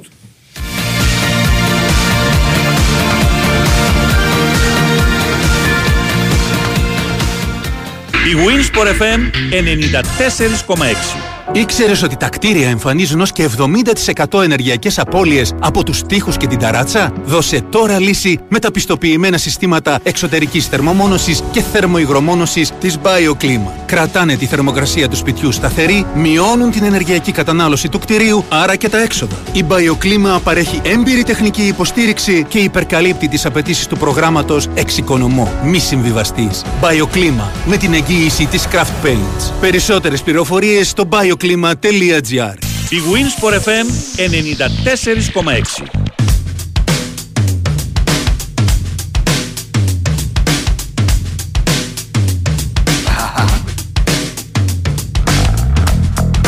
Θα στείλω την καλημέρα μου στο φίλο μου τον Αναστάση του Σεντροπέ. Ο Στελάρας λέει καλημέρα, φωνή δεν έχω, παλμή ακόμα ψηλά, ας δούμε τι μας επιφυλάσσει η τύχη ή η μοίρα. Καλημέρα και στο φίλο του Βασίλη που στέλνει τα μηνυματάκια του. Καλημέρα φίλε και σε σένα. Καλημέρα και στο φίλο μου τον Δημητρό που λέει έλειωσα με την του Κυριάκου. Ναι. Τι άλλο έχουμε εδώ από μηνυματάκια. Τι να κάνω ρε, τι να πω. Και έχουμε πολλά μηνύματα ακόμα και σελίδα της εκπομπής που δεν έχω διαβάσει. Κυριάκο, πιο κάτω. Ναι, λίγο πιο κάτω. Πιο χαμηλά. Καλημέρα, παιδιά. Σας θαυμάζω με τον Οικονομάκο. Πώς κρατιέστε, πείτε κάτι για τον μπάσκετ. Ο Θανάσης λέει καλημέρα, Βαγγέλη και Κυριάκο. Δυστυχώς η ομάδα έδειξε ότι δεν μπορεί να, όταν υπάρχει το πρέπει. Επίσης ο Γιωβάνοβιτς σε κακό φεγγάρι με την αιμονή στον Μπερνάρος Σακραίος και χθες και με το 4-4-2 έχει χάσει το κέντρο. Ξενέρωμα απίστευτος ο Δεμπάι. Ο Μάνος λέει καλημέρα, παιδιά. Αγγλίδες ξεχάσετε λέει που πέφτε για να μην συνεχιστεί το παιχνίδι. Κοντή μνήμη έχετε. Μανούλης Μελβούρνη, μια ζωή θρύλος. Ο Κοσμάς τον Τούκη σίγουρα θα μου γράφει μόνο ΑΕΚ και Ιονικός. Να δω τι άλλο μου γράφει. Μαζί με τη φώτα του, μια ευλογημένη μέρα να έχετε σε όλη την παρέα. Μόνο ΑΕΚ και Ιονικός μέχρι τέλους. Καλημέρα στη φίλη μας την Κατερίνα που λέει: δεν έχουμε φωνή σήμερα στη δουλειά. Όλοι έχουν καταθέσει πνευμόνια και φάνηκε πως γρήγορα χάσαμε το κέντρο. Δύσκολα κυνηγήσαμε τη δεύτερη παλιά. Έχει βγει η χρονιά με 14 παίκτες. Όλοι έχουν εξαντληθεί. Ακόμα και η Κερκίδα στο τέλος δεν είχε το κουράγιο να σπρώξει την ομάδα στη λεωφόρο. Και αν νομίζουν κάποιοι λίγο θα το πάρουν με την έπαρση, εμείς θα το πάρουμε με τη μαχητική ψυχή, λέει η Κατερίνα. Καλημέρα στον Νικόλα τον Ναυτικό που στέλνει την καλημέρα του πάντα με μια φώτα από τη φύση. Ο Βαγγέλης από τον Ντίσσελντορφ λέει καλημέρα Βαγγέλη Κυριάκο. Χθες με το που είδα τον Μπάρτ να κάνει δεύτερο κοντρόλ φώναξα όχι, μη. Και αυτό γιατί όταν παίζεις χρόνια μπάλα το βλέπεις λίγο πιο μπροστά, λέει ο Βασίλης. Καλημέρα, Καλνήθης από Μαϊάμι. Έχω πάρει 15 φορές αλλά δεν χτυπάει καν. Ήθελα να πω πολλά. Δυστυχώς δεν λέγονται από μηνύματα. Θα προσπαθήσω αύριο. Πάμε πανάθα. Δεν έγινε τίποτα, Βαγγέλη. Ελπίζω να σε βρω αύριο. Εδώ θα είμαι εγώ πρώτα ο Θεούλης, αδερφέ. Ο Πέτρος λέει: ναι, ρε φίλε, τι ουρλιάζουν όλοι. Ο Γιωβάνοβιτς δεν έχει κάνει μια μεταγραφή και να του βγει. Λέει: χρειάζεται να συνεργαστεί με τεχνικό διευθυντή. Η ομάδα έχει μόνο μια δεκάδα και όλες οι αλλαγές δεν του δίνουν τίποτα. Χθες έκανα ένα τεράστιο λάθος με τον Τζόκαη γιατί το έβλεπα από το πρώτο ημίχρονο. Εντάξει, Πέτρο, αν το βλέπεις έτσι. Ο Κώστας λέει: να θυμίσω, λέει στο φίλο τον Αεξή πως ο Παναθηναϊκός του Κυράς θα έπαιζε το καλύτερο ποδόσφαιρο με πρώτο σκόρο πρωταθλήματος. Με καλύτερο τερματοφύλακα του πρωταθλήματος, με τον καλύτερο προπονητή του πρωταθλήματος, με τους περισσότερους παίκτες στην καλύτερη δεκάδα του πρωταθλήματος, με την καλύτερη άμυνα του πρωταθλήματος, με την καλύτερη επίθεση του πρωταθλήματος κλπ. Να του θυμίσω, λέει, ότι το πρωτάθλημα το πήρε τότε ο Ολυμπιακός, λέει ο Κώστας. Ο Παναγιώτης λέει: Βάγκο και Κυριάκο, καλημέρα. Ήθελα κάτι, λέει, που δεν μου αρέσει. Ακούω κάποιους αξίδες να λένε, λέει, για το ποδόσφαιρο του Παναθηναϊκού, επειδή η ΑΕΚ παίζει καλύτερα, βγαίνει ένα υφάκι, λέει. Η ΑΕΚ το 18 το πήρε σχεδόν με το ίδιο ποδόσφαιρο πρωταθλήματος. Αν το πάρει ο Παναθηναϊκός, χαλαρά παιδιά, κάθε ομάδα με τον τρόπο της, λέει ο Πάνος από τη Στουτγκάρδη. Καλημέρα, Ζουζούνια, στεναχωρημένος από χτες. Σήμερα έχω άδεια και σας ακούω μετά την κομπανία μου. Πού είσαι, ρε Ζουζούνι? Καλημέρα, παιδάκια. Έχω πει και παλιότερα, μη ροπιάζετε τα παιδιά. Φιλιά στα μούτρα, Τόλης από Έλιον. Καλημέρα και στον Παναγιώτη, το φίλο μας που λέει: μην τα ψάχνετε, παιδιά. Το Νάσιο φέτος γιορτάζει 30 χρόνια. Έχει γεμίσει το μετρό διαφημίσεις και περιμένει να βάλει και φάσεις από τα play-off κάποια στιγμή. Καλημέρα στην Τιτανομέγιστη με υγεία, Στέφανος από Βύρωνα, μόνο ΑΕΚ. Και ο Κώστας λέει: καλημέρα, Βαγγέλη και πάνω. Ο Κυριάκος είναι. Άλλες δύο αγωνιστικές, υπομονή, Κώστας Παναθηναϊκός Χαλάνδρη. Καλημέρα και στον έτερο Κώστα που λέει: έχουμε γίνει, λέει, καρδιακή με τον Παναθηναϊκό. Ήταν ευκαιρία χθες να κερδίσουμε, να περάσουμε μπροστά και να είχαμε περιθώριο γκέλας με Ολυμπιακό. Τώρα είναι πολύ δύσκολο γιατί υπάρχει πολλή κούραση και πρέπει να τα δώσουν όλα την Κυριακή και ό,τι γίνει. Καλημέρα στο Ειρηνάκη την Παοκτσού που λέει: μπορεί να μου πει κάποιος τι κόλλημα έχει ο Λουτσέσκου με τον Ολιβέρα, μόνο τον Άλαξ και βάλει τον Τόμας Άλαξ όλο το παιχνίδι. Ένα τεράστιο μπράβο στον Κοτάρσκι. Αλήθεια είναι αυτό για τον Τόμας. Καλημέρα στον Κωστή από του Λούζι. Και ποιος άλλος είναι? Α, και ο Πάπη, ο φίλος μου, που λέει: καλημέρα, ομορφόπεδα, καλή Πέμπτη σε όλο τον κόσμο. Πάπη από Γιάννενα. Λοιπόν, τι να πούμε τώρα? Να πούμε ότι σήμερα ποιο είναι το πρόγραμμα της τηλεοπτικής ατζέντας. Σήμερα μπάσκετ έχει τα άλλα δύο ζευγάρια μετά τη χθεσινή βραδιά του Ολυμπιακού τη Μεγάλη. 9 και 5 Μακάμπι Μονακό. Στο 1-2 η σειρά, νικήσει Μονακό προκρίνεται, αν νικήσει Μακάμπι επιστρέφουν για 5ο μάτς στο Πριγκιπάτο. Στο Nova Sports 5 στις 9 και 5. Στις 9:30 Παρτιζάν Ρεάλ Μαδρίτη, Nova Sports 4. Εδώ η Παρτιζάν είναι στο 2-1. Αν νικήσει πάει Κάουνας. Αν νικήσει Ρεάλ, επιστρέφει στη Μαδρίτη και δεν ξέρω τι μπορεί να γίνει εκεί. Και στο ποδόσφαιρο, 8:30 ώρα, Σεβίλια Ισπανιόλ, Nova Sports 1, Χιρόνα Μαγιόρκα, Nova Sports Start, 10 παρατέταρτο. Ουντινέζε Νάπολη, Κοσμοτέ Sport 1, Έμπολι Μπολόνια, Κοσμοτέ Sport 2, 10 ακριβώς. Brighton Manchester United, Nova Sports Prime, 11 Bilbao Betis, Nova Sports 1, Βαγεκάνο Βαγιαδολίδη, Nova Sports 2, Και αυτή είναι η πλούσια ατζέντα της σημερινής ημέρας σε ό,τι αφορά τα αθλητικά γεγονότα που μπορείτε να παρακολουθήσετε. Να πούμε ότι χθες εκτός του μπάσκετ του Ολυμπιακού και τα παιχνίδια του ποδοσφαίρου που αυτά μας απασχόλησαν στην εκπομπή κυρίως, είχαμε και μεγάλη νίκη για το βόλεϊ του Παναθηναϊκού στις γυναίκες με 3-1 σετ στο Ρέντι και είναι 2-0 πλέον. Το Σάββατο γίνεται στο Άκα ο επόμενος τελικός. Αν νικήσει ο Παναθηναϊκός, κατακτά το πρωτάθλημα Ελλάδας βόλεϊ στις γυναίκες.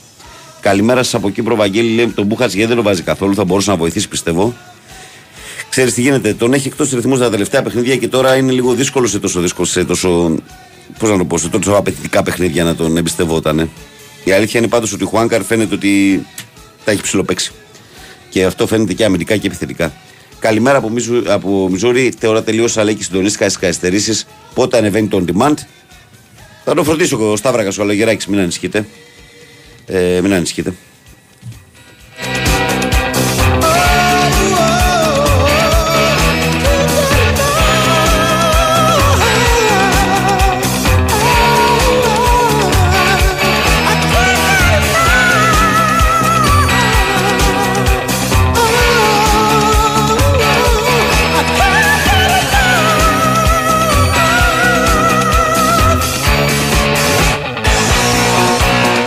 Υπενθυμίζω ότι το αυξανόμενο κόστος ζωής ακόμα και στα έξοδα του σπιτιού είναι από τις μεγαλύτερες καθημερινές μας ανησυχίες. Χάσαμε την μπάλα για να μιλήσουμε και με όρους αθλητικούς. Ήρθε όμως η BioClima της Craft Paints να βοηθήσει. Πώς? Με τα πιστοποιημένα συστήματα εξωτερικής θερμομόνωσης Clima Wall και Clima Roof.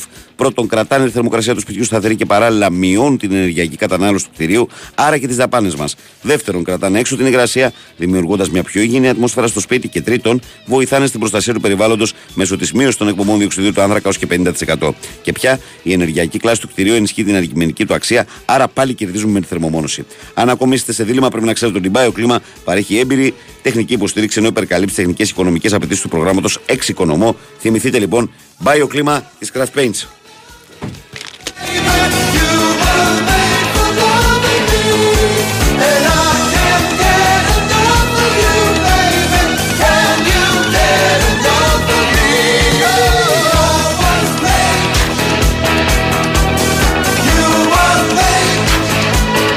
Διαβάζω εδώ στο site του Sport FM τώρα ένα ωραίο θεματάκι που έχουν ανεβάσει τα παιδιά που λέει ότι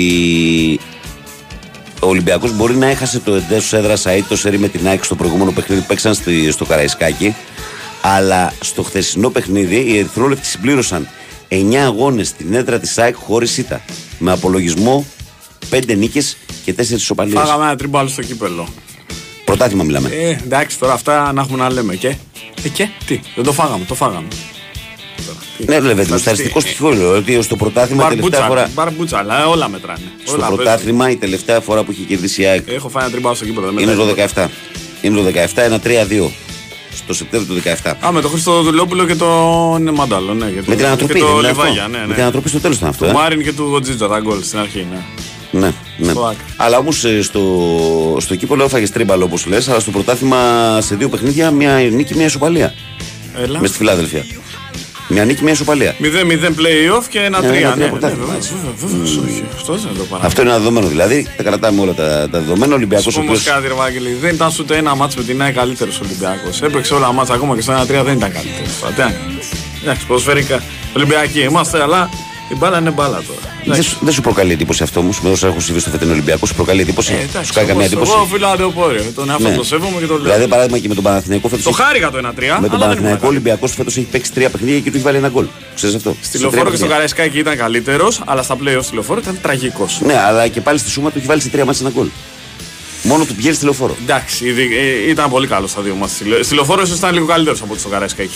Ο Ολυμπιακός ήταν καλύτερος στη Λεωφόρο. Ήταν καλύτερος. Αυτό είναι αλήθεια. Ίσως είναι και το καλύτερο μα του Χάμες Ροντρίγκες στον Ολυμπιακό. Στην κανονική περίοδο.